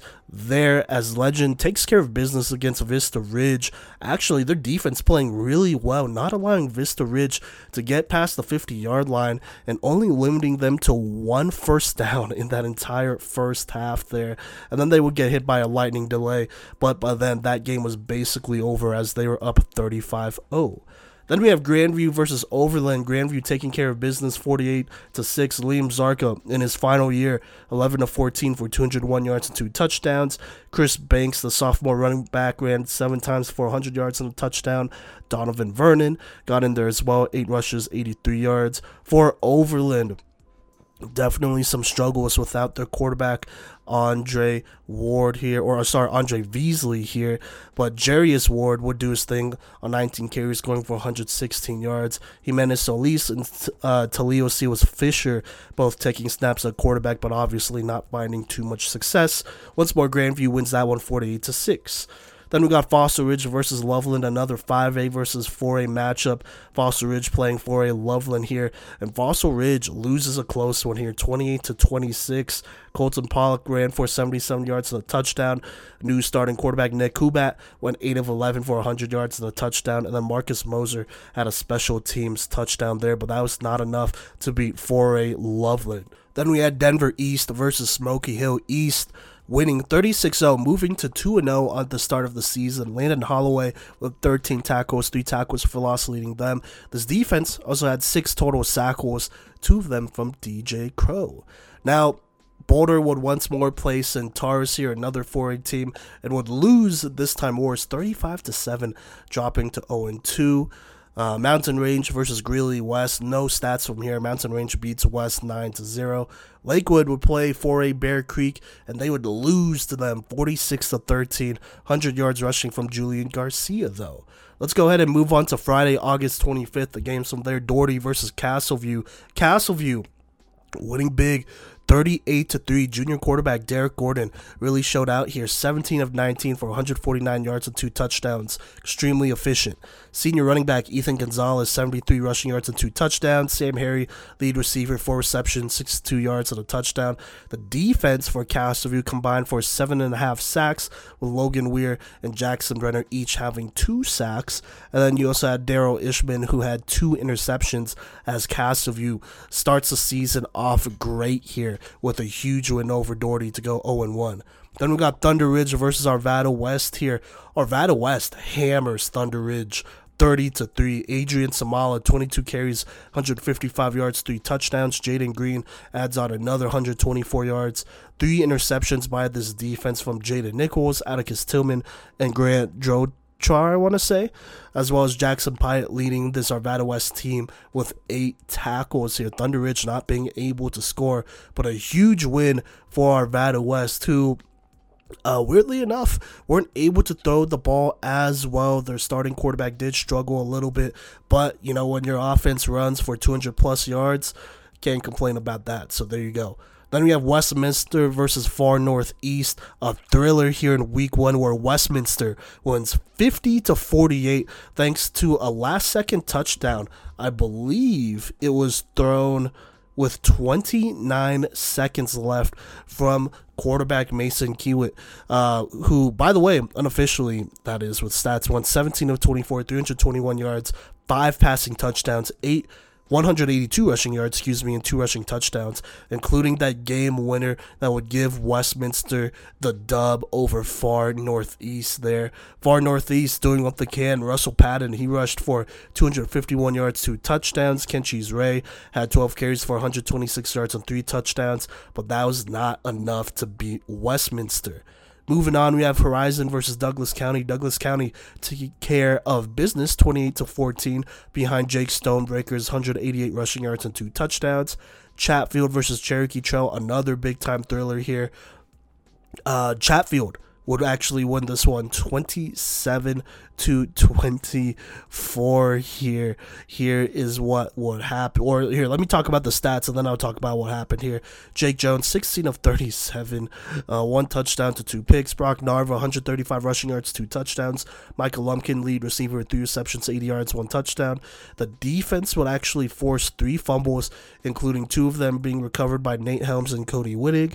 And then the big thing for Chatfield here was that Andrew Aston, their kicker, went two three from the field here, including a huge 35 yard field goal at the end of the third. That would mean the difference between a win and a loss. That would have made it 27 to 24. And then Chatfield would actually recover one of those fumbles with about five minutes left. That would have killed a very promising drive by Cherokee Trail.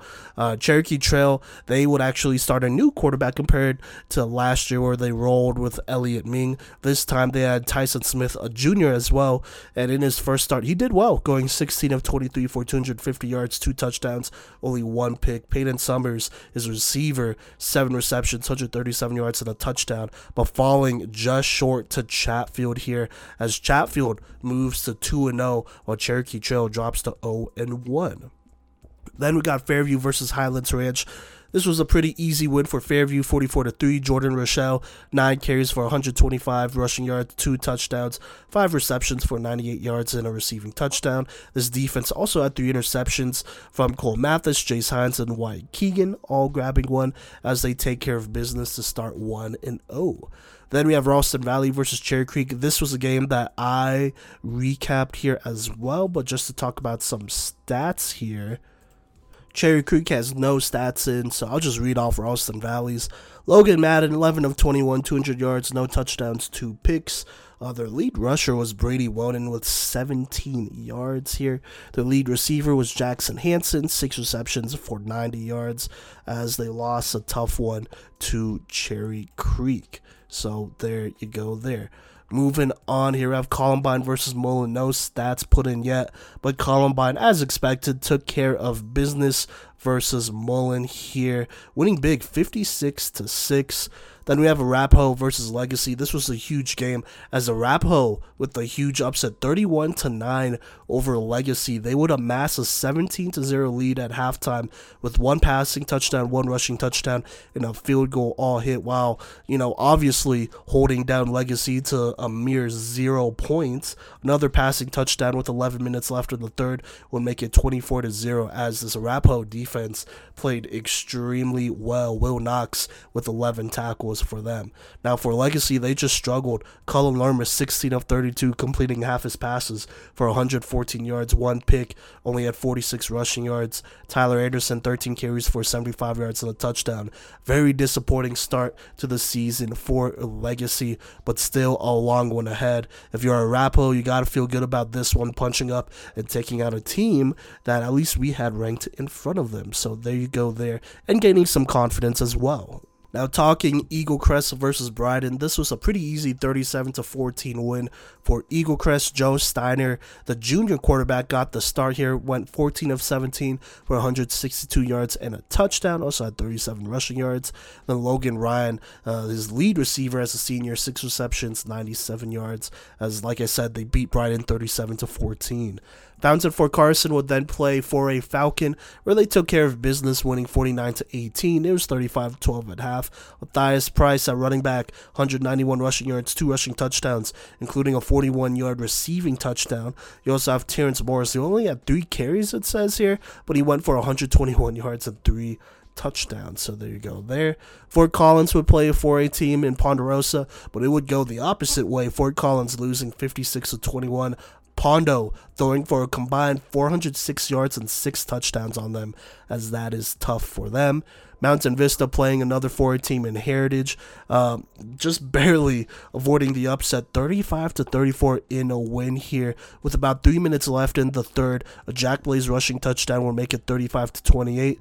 This would stay the case until about I want to say the last minute here in the fourth quarter, where Kurt Rossner for Heritage would throw a 13-yard touchdown pass, making it 35 to 34. But Heritage would go for two instead of taking the PAT, and Mountain Vista's defense would come up with a big stop and win 35 to 34. Austin Madreski, 17 of 29 for three touchdowns. Jack Blaze, 70 rushing yards, one touchdown, three receptions, 67 receiving yards, two touchdowns. That's obviously good for Playmaker of the Week considerations. Japri Jennings for a second straight week leads all receivers with four receptions, 68 yards. Carter Daniels with 15 tackles, two tackles for loss, a sack, and a forced fumble. As Mountain Vista avoids 0 2 and goes 1 1. Northglenn would play for a Adams City, where they would win 42 0. Prairie View would play for a Silver Creek, where they would win a close one, 43 to 35. Uh, I'm not sure about this, but I heard the quarterback, Kunio Ishima, he threw for 350 yards and four touchdowns, something like that.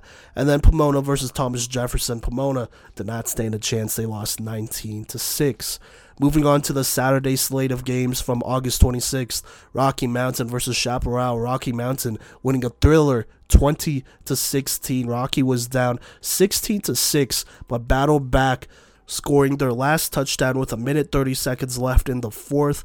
Then Dylan Green of Rocky Mountain will get an interception that would save that game. For Chaparral, uh, Nolan Segal, 92 rushing yards, a touchdown, also 86 receiving yards and a touchdown, while Tevin Stokes kind of struggled here, 7 of 23, 151 yards, one touchdown to two picks, including the one at the end of the game there. Then, last but not least, we have Valor Christian versus Regis Jesuit. I apologize. I was not able to make this one. I've been feeling a little under the weather. Maybe you've been able to hear my voice here. But here's basically what happened at half. It was a close game, 14 to 13. I believe Regis had the lead, but Regis would go ahead and take a 21 to 13 lead at the end of the fourth here. Valor would tie it with about eight minutes left in the fourth, but then Regis Jesuit would hit a field goal with 5:41 left in the fourth, making it 24 to 21, and would hold on to win as Valor Christian would not be able to get it done here. Regis Jesuit winning in the regular season for the second straight year in a row here. Uh, Anthony Medina for Regis Jesuit had about 150 plus yards, three rushing touchdowns. For Valor Christian, Asher Widener, 20 of 34, 264 yards, one touchdown, two picks, 45 rushing yards and a touchdown. Gabe Sawchuk got the ball a lot here 17 rushes, 56 yards, 5 receptions, 93 yards, uh, receiving yards, that is. And then Cash Spence, their lead receiver, with 7 receptions, 71 yards, and a touchdown. Uh, Anthony Medina being a playmaker of the week candidate as well. So there you go. There, that is the recap from weeks one and zero for 5A. Okay, we got the power rankings here for post week one here, technically, or week one power rankings. We're going to start with 1A, go all the way up to 5A here. But before I do that, let me talk about our process. So there are four people here on the podcast myself, Kodey, Gideon, and Gino. We each personally rank each team 1 through 10 here. Not the same amount of teams, but uh, for each classification, we have our own little 1 through 10 there. And then if you are ranked at number 1, then you get 10 points, 2, 9 points, 3, 8 points, so on and so on. The teams with the most points from all four of us collectively get ranked the highest, and so forth and so forth. So that is how that works here. Now, for this, I am going to talk about uh, some notes that Kodey put down that he wanted me to say, and then I am going to mention some things that Gino made note of as he was doing his rankings. But basically, our PMC rankings are uh, well they're the average of our four here okay? So not one person controls so much of the rankings there all right now let's go ahead and hop into 1a here uh, just for y'all to remember our preseason rankings and 1a went Limon at 1 strasburg 2 holyoke 3 Wray 4 centauri 5 Banning Lewis Academy 6, Meeker 7, Rye 8, Estes Park 9, North Fork 10, with Gunnison, Colorado Springs Christian, Highland, and Manual getting top 10 votes from uh, one of us four as well. Now, after week zero and week one, here is what we have now at number one. Limon still stands. At number two, we have a new face, Holyoke. Three, Wray. Four, Banning Lewis Academy. 5 Strasburg, 6 Meeker, 7 Rye, 8 Buena Vista, 9 Gunnison, 10 Centauri, and then just out with votes from, um, you know, in the top 10 here North Fork, Manual, and Yuma here. Yuma just being two points out the top 10. Now, let me start with Kodey's top 10 here, uh, starting with Centauri, who he ranked at 8 he said an upset loss to a 2A team in Pagosa Springs isn't the worst, but it's not the most encouraging look here. Uh, Centauri for us dropped five spots in our PMC rankings, so obviously definitely tough. As uh, I believe Gino also dropped them outside his top 10 as well. And then myself and Gideon did the same. So tough go there for Centauri, who landed at 10. At 9, is Gunnison for us. Kodey would personally put them at 10. He said also 2 0 and beating a solid Aspen squad, along with losses ahead of them, uh, speaks Gunnison, or squeaks Gunnison in here, excuse me. So there you go, there. Gunnison would move up, it looks like two spots from being just out to inside the top 10 for us. Then we have Buena Vista at 8. Kodey put them at 9. He said the strength of opponent is not overwhelming, but a score margin of 63 to 0 over two games with multiple playmakers over two weeks here is huge. So there you go. There, Buena Vista um, making the top 10 for the first time this season. Following that, Rye for us is at 7. They didn't play today, but a lot of teams lost, so that's why they were able to move up a spot. Meeker was also able to move up a spot here at 6 here. Kodey did say a huge one point win over North Fork moves uh, the Cowboys up a spot here, which is true in our PMC rankings. Strasburg takes a pretty pretty steep fall here down three spots now to number five in our PMC rankings. Kodey actually put Strasburg at four. He said not going to punish them too hard with a loss on the road to start the season, but if other teams beat other impressive teams, they could slide. So we'll just have to see about Strasburg, who is currently at number five after a tough blowout loss to Holyoke. Banning Lewis Academy for us would actually move up to the four spot, which is two more spots than before in the preseason. Kodey said a nice 50 burger with everything clicking in week one is great to move up a couple. Combined with a couple other teams losing, I think that also moves Banning Lewis into this spot. Wray technically moves up one spot here. They took care of Highland with a 40 point win, Kodey says. Holyoke, uh, Kodey was actually able to go to this game. Holyoke is now at two, moving up a spot. Kodey says huge win over Strasburg, where they suffocated receivers and made big plays on both sides of the ball. So there you go, there Holyoke at two. Then Limon still at one. They rolled over Florence. Still really hasn't been tested. I mean, it's week one, so there you go. There are a couple changes here in 1A to start the season. Okay, moving on here. Let's go to 2A here. Our preseason rankings for 2A went number 10 was a three way tie between La Junta, Englewood, and Florence. Number 9, Basalt. Number 8, Montezuma Cortez. 7, Alamosa. 6, Rifle. Tied for fourth was University and Berthoud. 3, Elizabeth. 2, Eden. 1, Delta. Now, after week 1 and 0, here's how those rankings look. At number 10, Montezuma Cortez. Number 9, TCA, coming up from being unranked. At 8, La Junta. 7, University. 6, Basalt. 5, Eden. 4, Rifle. 3, Berthoud. 2, Elizabeth. And number 1, Delta. Uh, let's go ahead and start with Kodey's notes here. So at number 10 was Montezuma Cortez, who he actually didn't rank at all. Um, it was myself and Gino who would rate Montezuma Cortez. Gideon had them just outside here. They would lose an out of state game, so that wasn't the best look. But for now, we just need to see how they do against Colorado talent.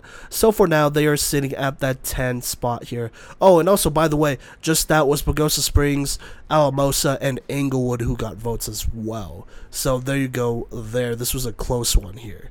Moving on, we have TCA now at 9, moving up from unranked. Uh, Kodey actually had TCA at 6. He said after an upset win on the road, the Titans slingshot into the top 10. I also want to say that Gino would put TCA at 7, I want to say. Or sorry, that would be 8 as well. Uh, Gideon would shoot up TCA all the way to 3. So there you go there. I would not have TCA ranked yet. Um, but you know, I have my reasons for that. So there you go, TCA at nine, moving up from being unranked. Then we have La Junta at eight, previously at ten the week before. Now they move up two spots. This is what Kodey had to say about La Junta. It was a Burling, it was Burlington, but a 40 point shutout against a playoff team in 1A will award a top 10 spot. In addition, Gino put La Junta at 9, Gideon put them at 10, and I moved them up to 6 here. So there you go, there, as they are looking to start the season off a little bit differently. Uh, now on to seven here after week one. We have University who drops three spots after a tough loss to Delta, which frankly wasn't as close as the scoreboard shown here.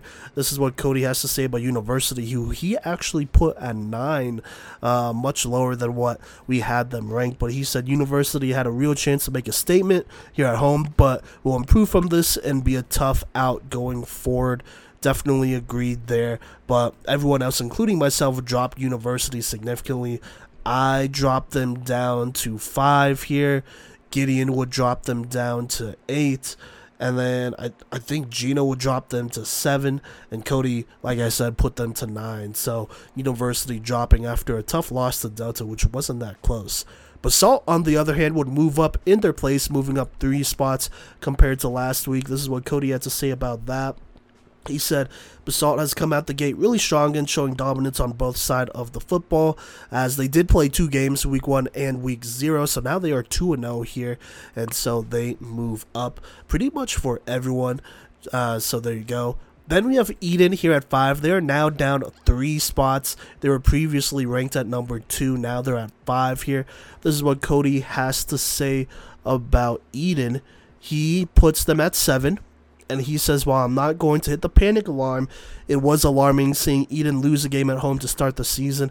We will see how this young group bounces back. So there you go. There, Gideon would drop Eden to four. Gino would drop Eden. It looks like to six, and then Kodey dropped them the farthest here down to seven. But for now, in our PMC rankings, they're at five. At four is Rifle. I they did not have a game, so there you go. But with a couple teams losing, they definitely move up here. So there you go there. Three, you have Berthoud, uh, which got a big win over Timnath. And by the way, they get their quarterback, Darren Davidson, from two years ago, who I was very high on. I liked his promises. And so coming back to Berthoud will be a huge boost for them as they make a state championship push. This is what Kodey has to say about Berthoud, who he put at four. He said a solid win against an opponent that is inferior is a good way to start the season, but we will see how they look against others first. So there you go. They're Berthoud at three. Kodey put them at four. I believe the rest of us moved up Berthoud as other teams lost. So there you go. At number two now is Elizabeth. This is what Kodey had to say about them, who he had at two. He said, not a dominant win, or a nice sorry, a nice dominant win to establish how Elizabeth plans to handle business moving forward as they did blow out D'Evelyn. And I believe actually three out of the four of us put Elizabeth at number two. I was the lone exception putting them at three. I would put Berthoud at two instead. And then unanim- unanimously, uh, we all had Delta at number one, especially after a good win over University. So, boom, those are your two way power rankings. Okay, moving on to 3A here. Let's start with our preseason rankings. Just out slash uh, got votes for our top 10 here was Pueblo Central, Northfield, and Frederick. Then at 10 officially was George Washington, 9 Conifer, uh, who was tied with Severance here actually at 8. Then we had Durango following that at 7, Thompson Valley at 6, Res, Resurrection Christian at 5, Holy Family at 4, Green Mountain at 3, Roosevelt at 2, and Lutheran at 1.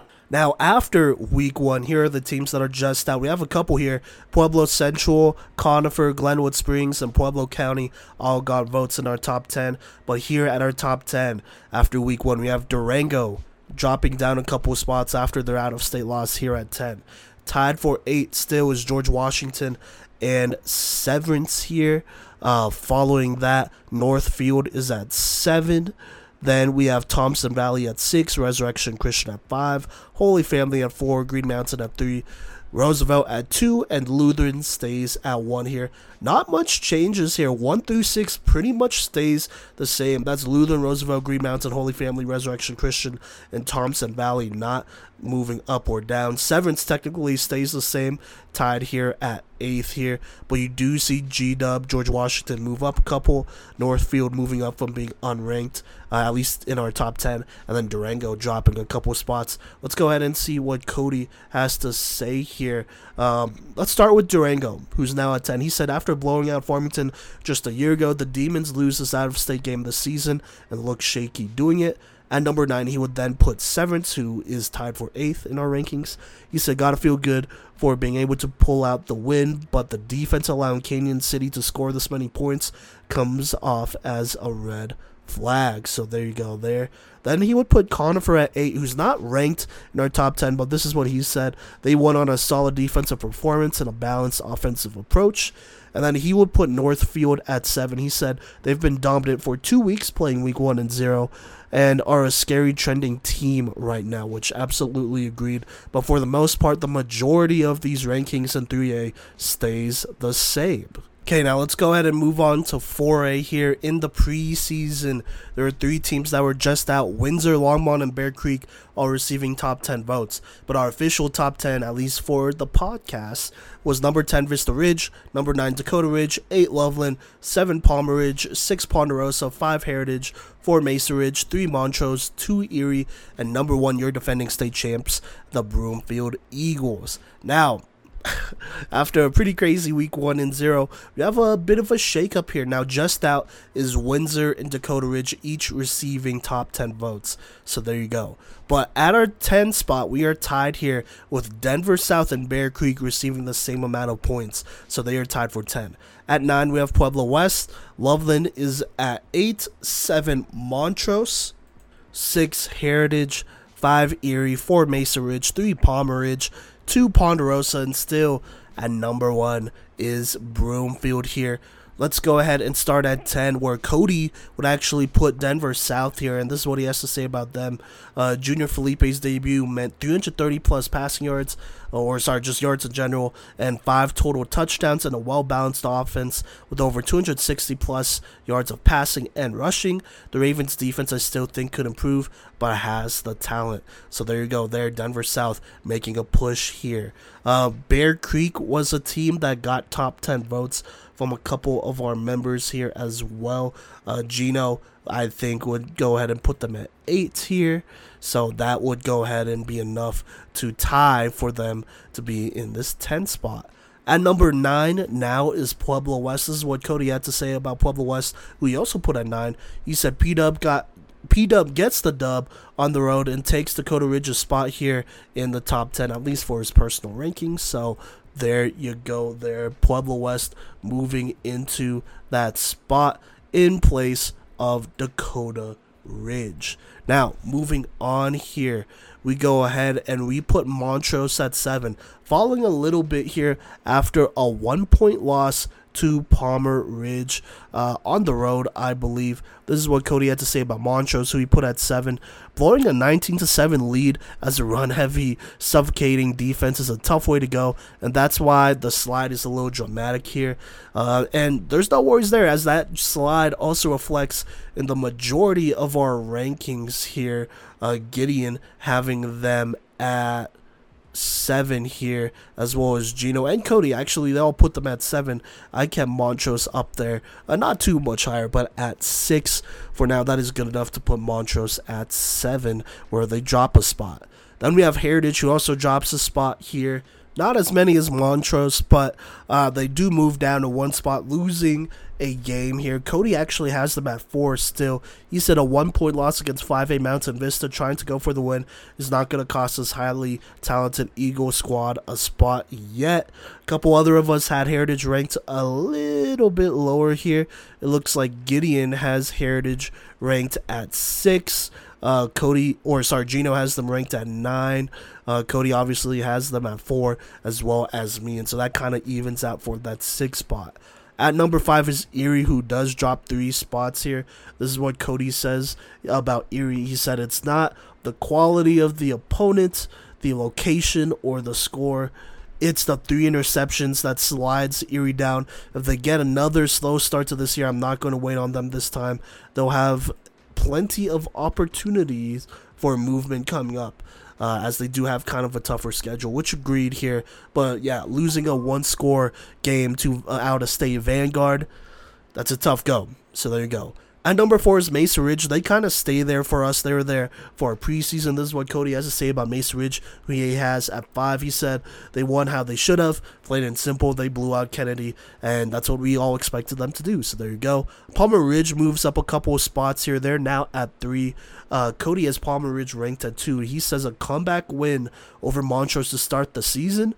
That's an impressive start to the season for a heavyweight that isn't fading away. And you got to imagine as well, this is a Palmer Ridge team with a new head coaching staff and a couple new faces there. That's a very impressive win for them as they look to make a push for that state championship.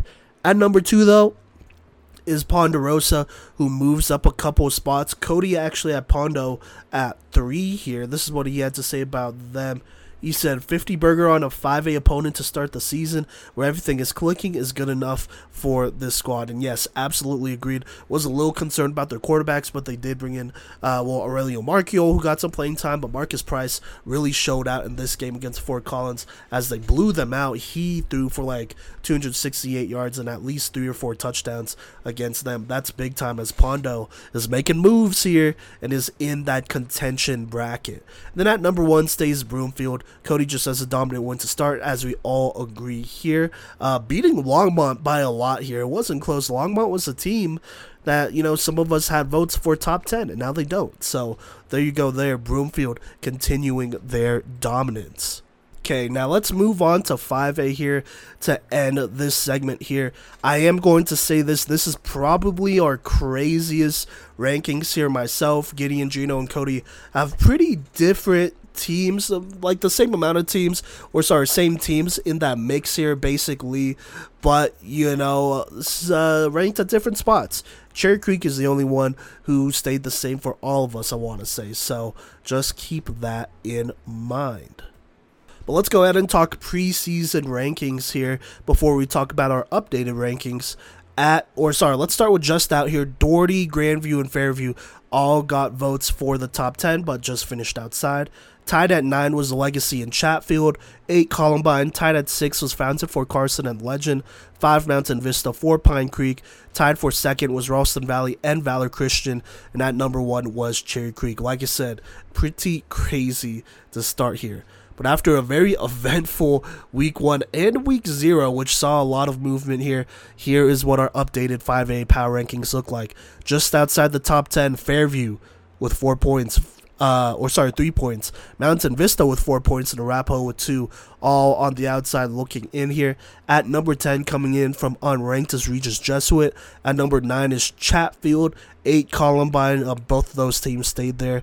Fountain Fort Carson moves down slightly, which isn't on them, but they are now at seven here. At six, Valor Christian moves down a couple of spots. Ralston Valley moves down a couple of spots, who is now at five, right after Valor Christian. At four now is Legend, who's moved up. Grandview, who was previously unranked, is now three.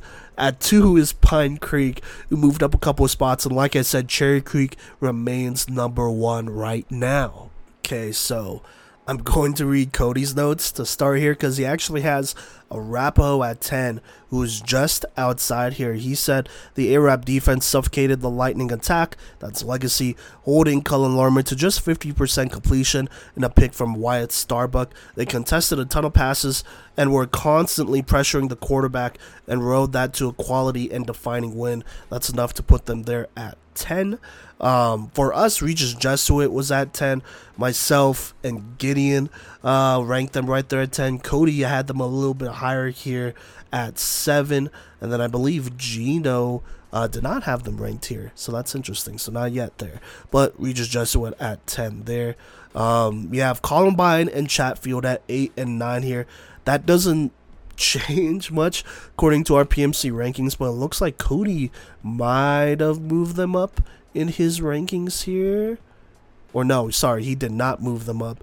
But let me go ahead and talk about uh, Chatfield here, who is now at nine. He says a huge fumble recovery on the goal line helps the chat or, or helps the Chargers, excuse me, sneak out a close one against Cherokee Trail, and they continue to show their weapons on offense. Then about Columbine, he said they won a game against a beatable Mullen squad, but didn't really show any vulnerabilities. So there you go. There, uh, Chatfield for us at nine and eight. Kodey has them ranked a little bit higher. At seven, we have Fountain Fort Carson here. Uh, Kodey doesn't actually have them ranked in the top 10 at all. Uh, so there's that. But myself, Gino, and Gideon have them ranked all kind of in similar spots here. I believe I have them ranked at six. Gideon has them ranked at seven and then Gino has them ranked the highest at four. So a little all over the place, but Fountain Fort Carson uh, took care of business against Falcon, beating them pretty handedly, not even really having to pass against them. So there you go, gotta love that. Okay, moving on to six here, at least according to our PMC rankings. That's where we have Valor Christian. Kodey would put Valor at eight here. This is what he had to say about them. He said, tough week one loss on the road with plenty of notes on how and where to improve. Another loss to a good Pine Creek squad, though, next week might push them out of the top 10, so they'll come out with some tricks, hopefully. Uh, Gino should be at that game right here in the Springs, so that'll be a good one. But for now, Valor sits at six, the lowest they've ever been in podcast history, actually, uh, when it comes to rankings. So there you go there. At five is Ralston Valley. Kodey actually put Ralston Valley at nine. This is what he had to said after heading into the half against Cherry Creek down nine to fourteen.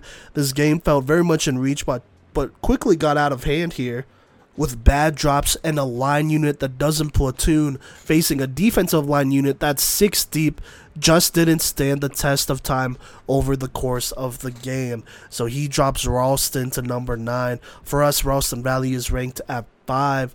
Myself, Gideon, and Gino having them ranked in the top five here. Uh, so there you go there. But according to our PMC rankings, they're at five. At number four, we have Legend. He has Legend just above here at three. He says the defense was legit Thursday and the offense will only get better as the season goes on.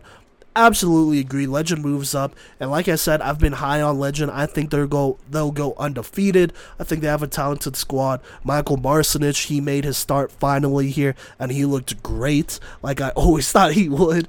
And so Boom. There you go. There. Legend on the rise for sure. But speaking on teams on the rise is Grandview, who is not ranked in our top 10, but are now ranked up here. Kodey has Grandview at 2. He says the balance of this offense just strikes me as one of the better chances of a team that could beat Cherry Creek here.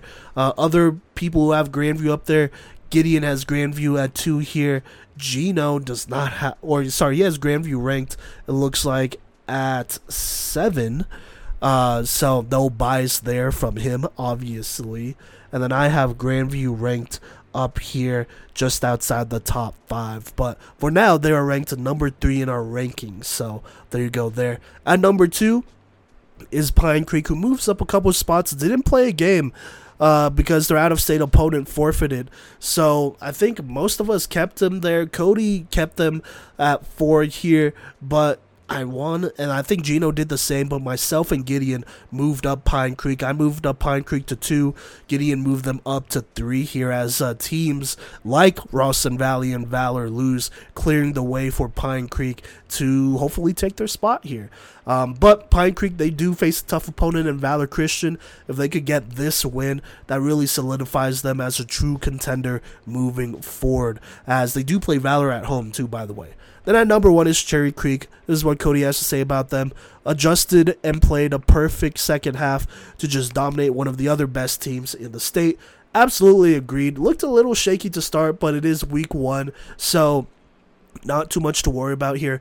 Brady Vodicka looked really confident, which is good here, considering how that state championship game went. I think he's going to be extremely dangerous here in 5A this season. On top of that, this defense, extremely well coached per usual, showed a lot of different looks and did a good job slowing down Ralston Valley. So, gotta be happy about that. But Cherry Creek will be contending for state once more this year, no doubt about that. But there you go, there. Those are our power rankings following week zero and week one. Thank you, Coach V, for doing those power rankings for us. And yeah, I'm looking forward to seeing how they change, and it's going to be very dramatic over these first few weeks. But now we're going to talk about our Playmakers of the Week brought to you by Code Red Coaching. For all of your mental performance needs, be sure to check out Code Red Coaching at coderedcoaching.com or feel free to call today 720-979-1914 and set up your first appointment where you can perform like our playmakers of the week. So, playmakers of the week, we're actually going to go over kind of two weeks here between week 0 and week 1. The week 0 playmaker of the week in a very thin kind of crowd here is going to be Caleb Camp, 10 carries, 109 yards and 3 touchdowns while also having a catch for 18 yards and a score and seven tackles on the defensive side of the football and, you know, helping this Buena Vista team build a case to be top 10. Now, in 2A, Gino did have two nominees. Both were from Basalt, one of them being Will Tarallo, who had 19 carries for 127 yards, but ultimately ended up giving it to Taylor Hayes of Basalt, who had three catches for 44 or three carries for 44 yards and then two receiving touchdowns and an interception, having an impact on both sides of the ball, is going to get him Playmaker of the Week for week zero. Now, Gideon, when talking about the Playmaker of the Week for 3A in week zero, said it was a tough decision between Mason Markovich and Joaquin Sandoval. Both were on Glenwood on the Glenwood squad that barely beat Aspen, and both produced on O and D. However, Markovich getting the interception touchdown, the fumble recovery, and his 200 aggregate yards pushed him just barely ahead of his counterpart. I did consider having co playmakers of the week, but it didn't feel right. So, congratulations, Mason Markovich of Glenwood Springs, being your 3A week zero playmaker of the week. Now, for 4A, I had, you know, just a couple of options here and I was maybe considering going with Riley Montemayor, who stepped in for Asher Ewing. But I'm going to go to a different Coyote here, and that is the face of stability in this week zero win, Brody Gray, who had 15 carries for 81 yards and two scores to keep the Yotes steady in their win over Boulder. Now for 5A, Simon had two nominees for week zero. One was Jake Jones, who just went nuts 5 for 8, 90 yards, two touchdowns, and a pick, and then 10 rushing yards and a touchdown in their huge win over an out of state opponent where they ended up pulling the starters at half, and he had some very nice looking passes in that. But ultimately, he went with the playmaker of the game from the one that we attended, and that was Jack Wagner. Five tackles, two interceptions, along with the game sealing interception. The other interception being clutch earlier in the game, but the game sealing pick is ultimately what pushes Jack Wagner over as the playmaker of the game and as the playmaker of the week for week zero. Now, week one is where things get a little bit more intense here. And, you know, for me in the 1A classification, there were some Buena Vista guys that played really well. Once again, Camp, as well as sophomore stud back Eli. There are some Limon guys who, you know, the Badgers won big against Florence, by the way. I don't think I mentioned that, but, you know, they had a big win as well. But I'm going to go to the Meeker and North Fork game and go for kind of an interesting poll here and crown Ryan Sullivan, who played efficiently on 9 of 14 for 77 yards but ultimately wins Playmaker of the Week with his game winning two point conversion throw to Jake Blazin. The same target that he had for a touchdown pass earlier in the game is the same one that comes down with the game winning two point conversion. That is what is going to push this nominee over the rest is hitting a game winner here on a touchdown pass. With the stats available, I was also considering Wiggins and who is scoring their touchdown and go ahead, but they did not have stats available on who did that. So for now, we got Ryan Sullivan as your 1A Week 1 Playmaker of the Week. Week 1 Playmakers of the Week, once again brought to you by Code Red Coaching. Be sure to check them out on coderedcoaching.com. And, you know, remember the grind to greatness starts with the mind. Continuing down this Week 1 Playmaker of the Week kind of selection here, Gino had a few different guys to choose from. Nominees included Trevor Lucero, who had seven touchdowns that were passing, 350 yards. Also, Azia Gracie from Wellington, 19 tackles, three hurries, and was a part of this Wellington squad that only allowed six points in an 8 6 win. Thomas Krupp out of Steamboat had 174 yards rushing, two receptions for 55 yards, three touchdowns between those two things, and carried the offense in a close game. Cooper Connolly from Elizabeth had 17 carries for 188 yards and four rushing touchdowns, as well as a pick six on defense. Lots of big numbers, lots of multiple touchdown performances here. But ultimately, Jariah Ariano from Arvada had six catches for 185 yards and five touchdowns, almost scoring every single time he caught a touchdown in Arvada's win against Prospect Ridge Academy. And I'm actually going to get eyes on Ariano here on Thursday in the Arvada versus Littleton game I will be attending. I'm very excited for that, mainly because, you know, I'll have the fuel of checking out a playmaker of the week from week one in Jariah Ariano out of Arvada, the 2A playmaker of the week. Now for 3A, Gideon once again had a few options here. You know, Jonathan Gonzalez out of Pueblo County had 82 rushing yards, a rushing touchdown, and then 123 receiving yards and two receiving scores, being able to get it done in both ways that way. Deshaun Wilson out of Sierra had two picks, one of which was a game sealing pick six in a one score win over Littleton. Jaden Hoffman went nuclear, going for 257 pass yards, four passing touchdowns, 50 rushing yards, and also a come from behind win, being down 22 in the third quarter over Cañon City. So a big performance out of the quarterback from Severance there, not to mention his younger brother, Jeremiah, who also had an absurd amount of yards. But ultimately, Gideon's going to give week one 3A playmaker of the week to Rylan Money Cooney. 144 pass yards, 133 rush yards, three passing touchdowns. And then on defense, had four tackles, a tackle for loss, and a sack. You know, Gideon said due to how big this win was over another highly regarded 3A squad and how much sheer dominance he exerted over the field on both sides of the ball is what gives Rylan Money Cooney the week three playmaker of the week. Now for 4A, I had some options here. Junior watch list receiver Max Mervin caught for 217 yards. You know, even in a loss, uh, Kurt Rossner and Tanner Turch both went nuclear. Kurt, Ross, Kurt Rossner with five touchdowns passing. Tanner Turch catching for 263 yards and three scores.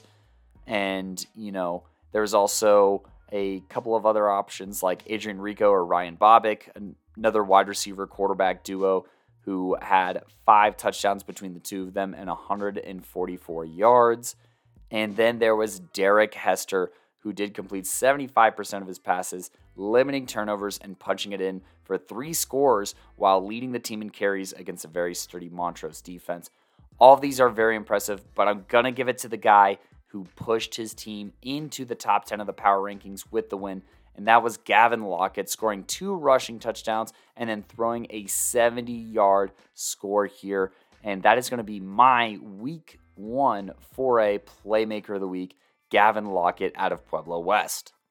Now, last but certainly not least, Simon had a couple of guys to choose from for 5A here. So he looked at Regis Jesuit's, Anthony Medina, who had over 150 rushing yards and three touchdowns in their win over Valor Christian.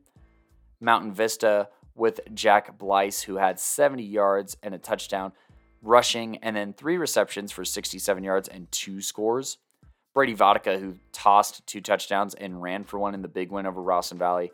But ultimately, we'll go with the unofficial stats and performance of Westminster's quarterback, Mason Hewitt, here 17 of 24, 321 yards, five passing touchdowns, 182 rushing yards, and two rushing touchdowns. So, seven total touchdowns in their 50 point performance, including the game winning passing touchdown with 29 seconds left in their 50 to 48 win over Far Northeast.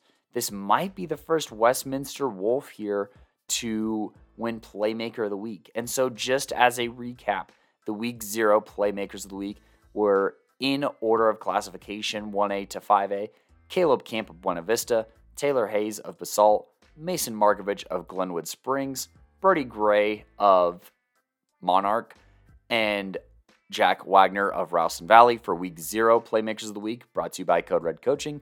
And then for week one, we went with Ryan Sullivan of Meeker, Jariah Ariano of Arvada, Rylan Cooney out of Holy Family, Gavin Lockett out of Pueblo West in their win over Dakota Ridge to get into the top 10 of our power rankings. And then Mason Hewitt, sorry if I'm saying that name wrong, or Kiwet from Westminster in their win over Far Northeast. Thank you so much for Code Red Coaching. Once again, the grind to greatness starts with the mind. Check them out at coderedcoaching.com for bringing you and us the week zero and one playmakers of the week. And thank you all so much for tuning into this edition of Playmakers Corner. I have been your showrunner for this, joined by Gino, Gideon, and Coach V. And we're looking forward to next week's recap, where we'll only have to recap one week's of games. But stay tuned for all of our content on Thursday with our games of the week, announcing which games we plan on attending, and then for our recap next Tuesday, and all of the highlights that we'll have on TikTok, Twitter, Instagram. Just make sure to follow us on all those social medias Playmakers Corner on Instagram, Facebook, and TikTok, and then at Playmaker Corner on Twitter, where you can see all of our social media posts, covers for episodes, and be notified when episodes come out. And then be sure to subscribe, follow, like on any place that you listen to podcasts, whether that's on Spotify, Apple Podcasts, Google Podcasts, and we also post episodes to YouTube. So please let us know and subscribe so that we can get those videos continued going for you. But like I said, I have been your showrunner, Kodey Stoffer, and peace.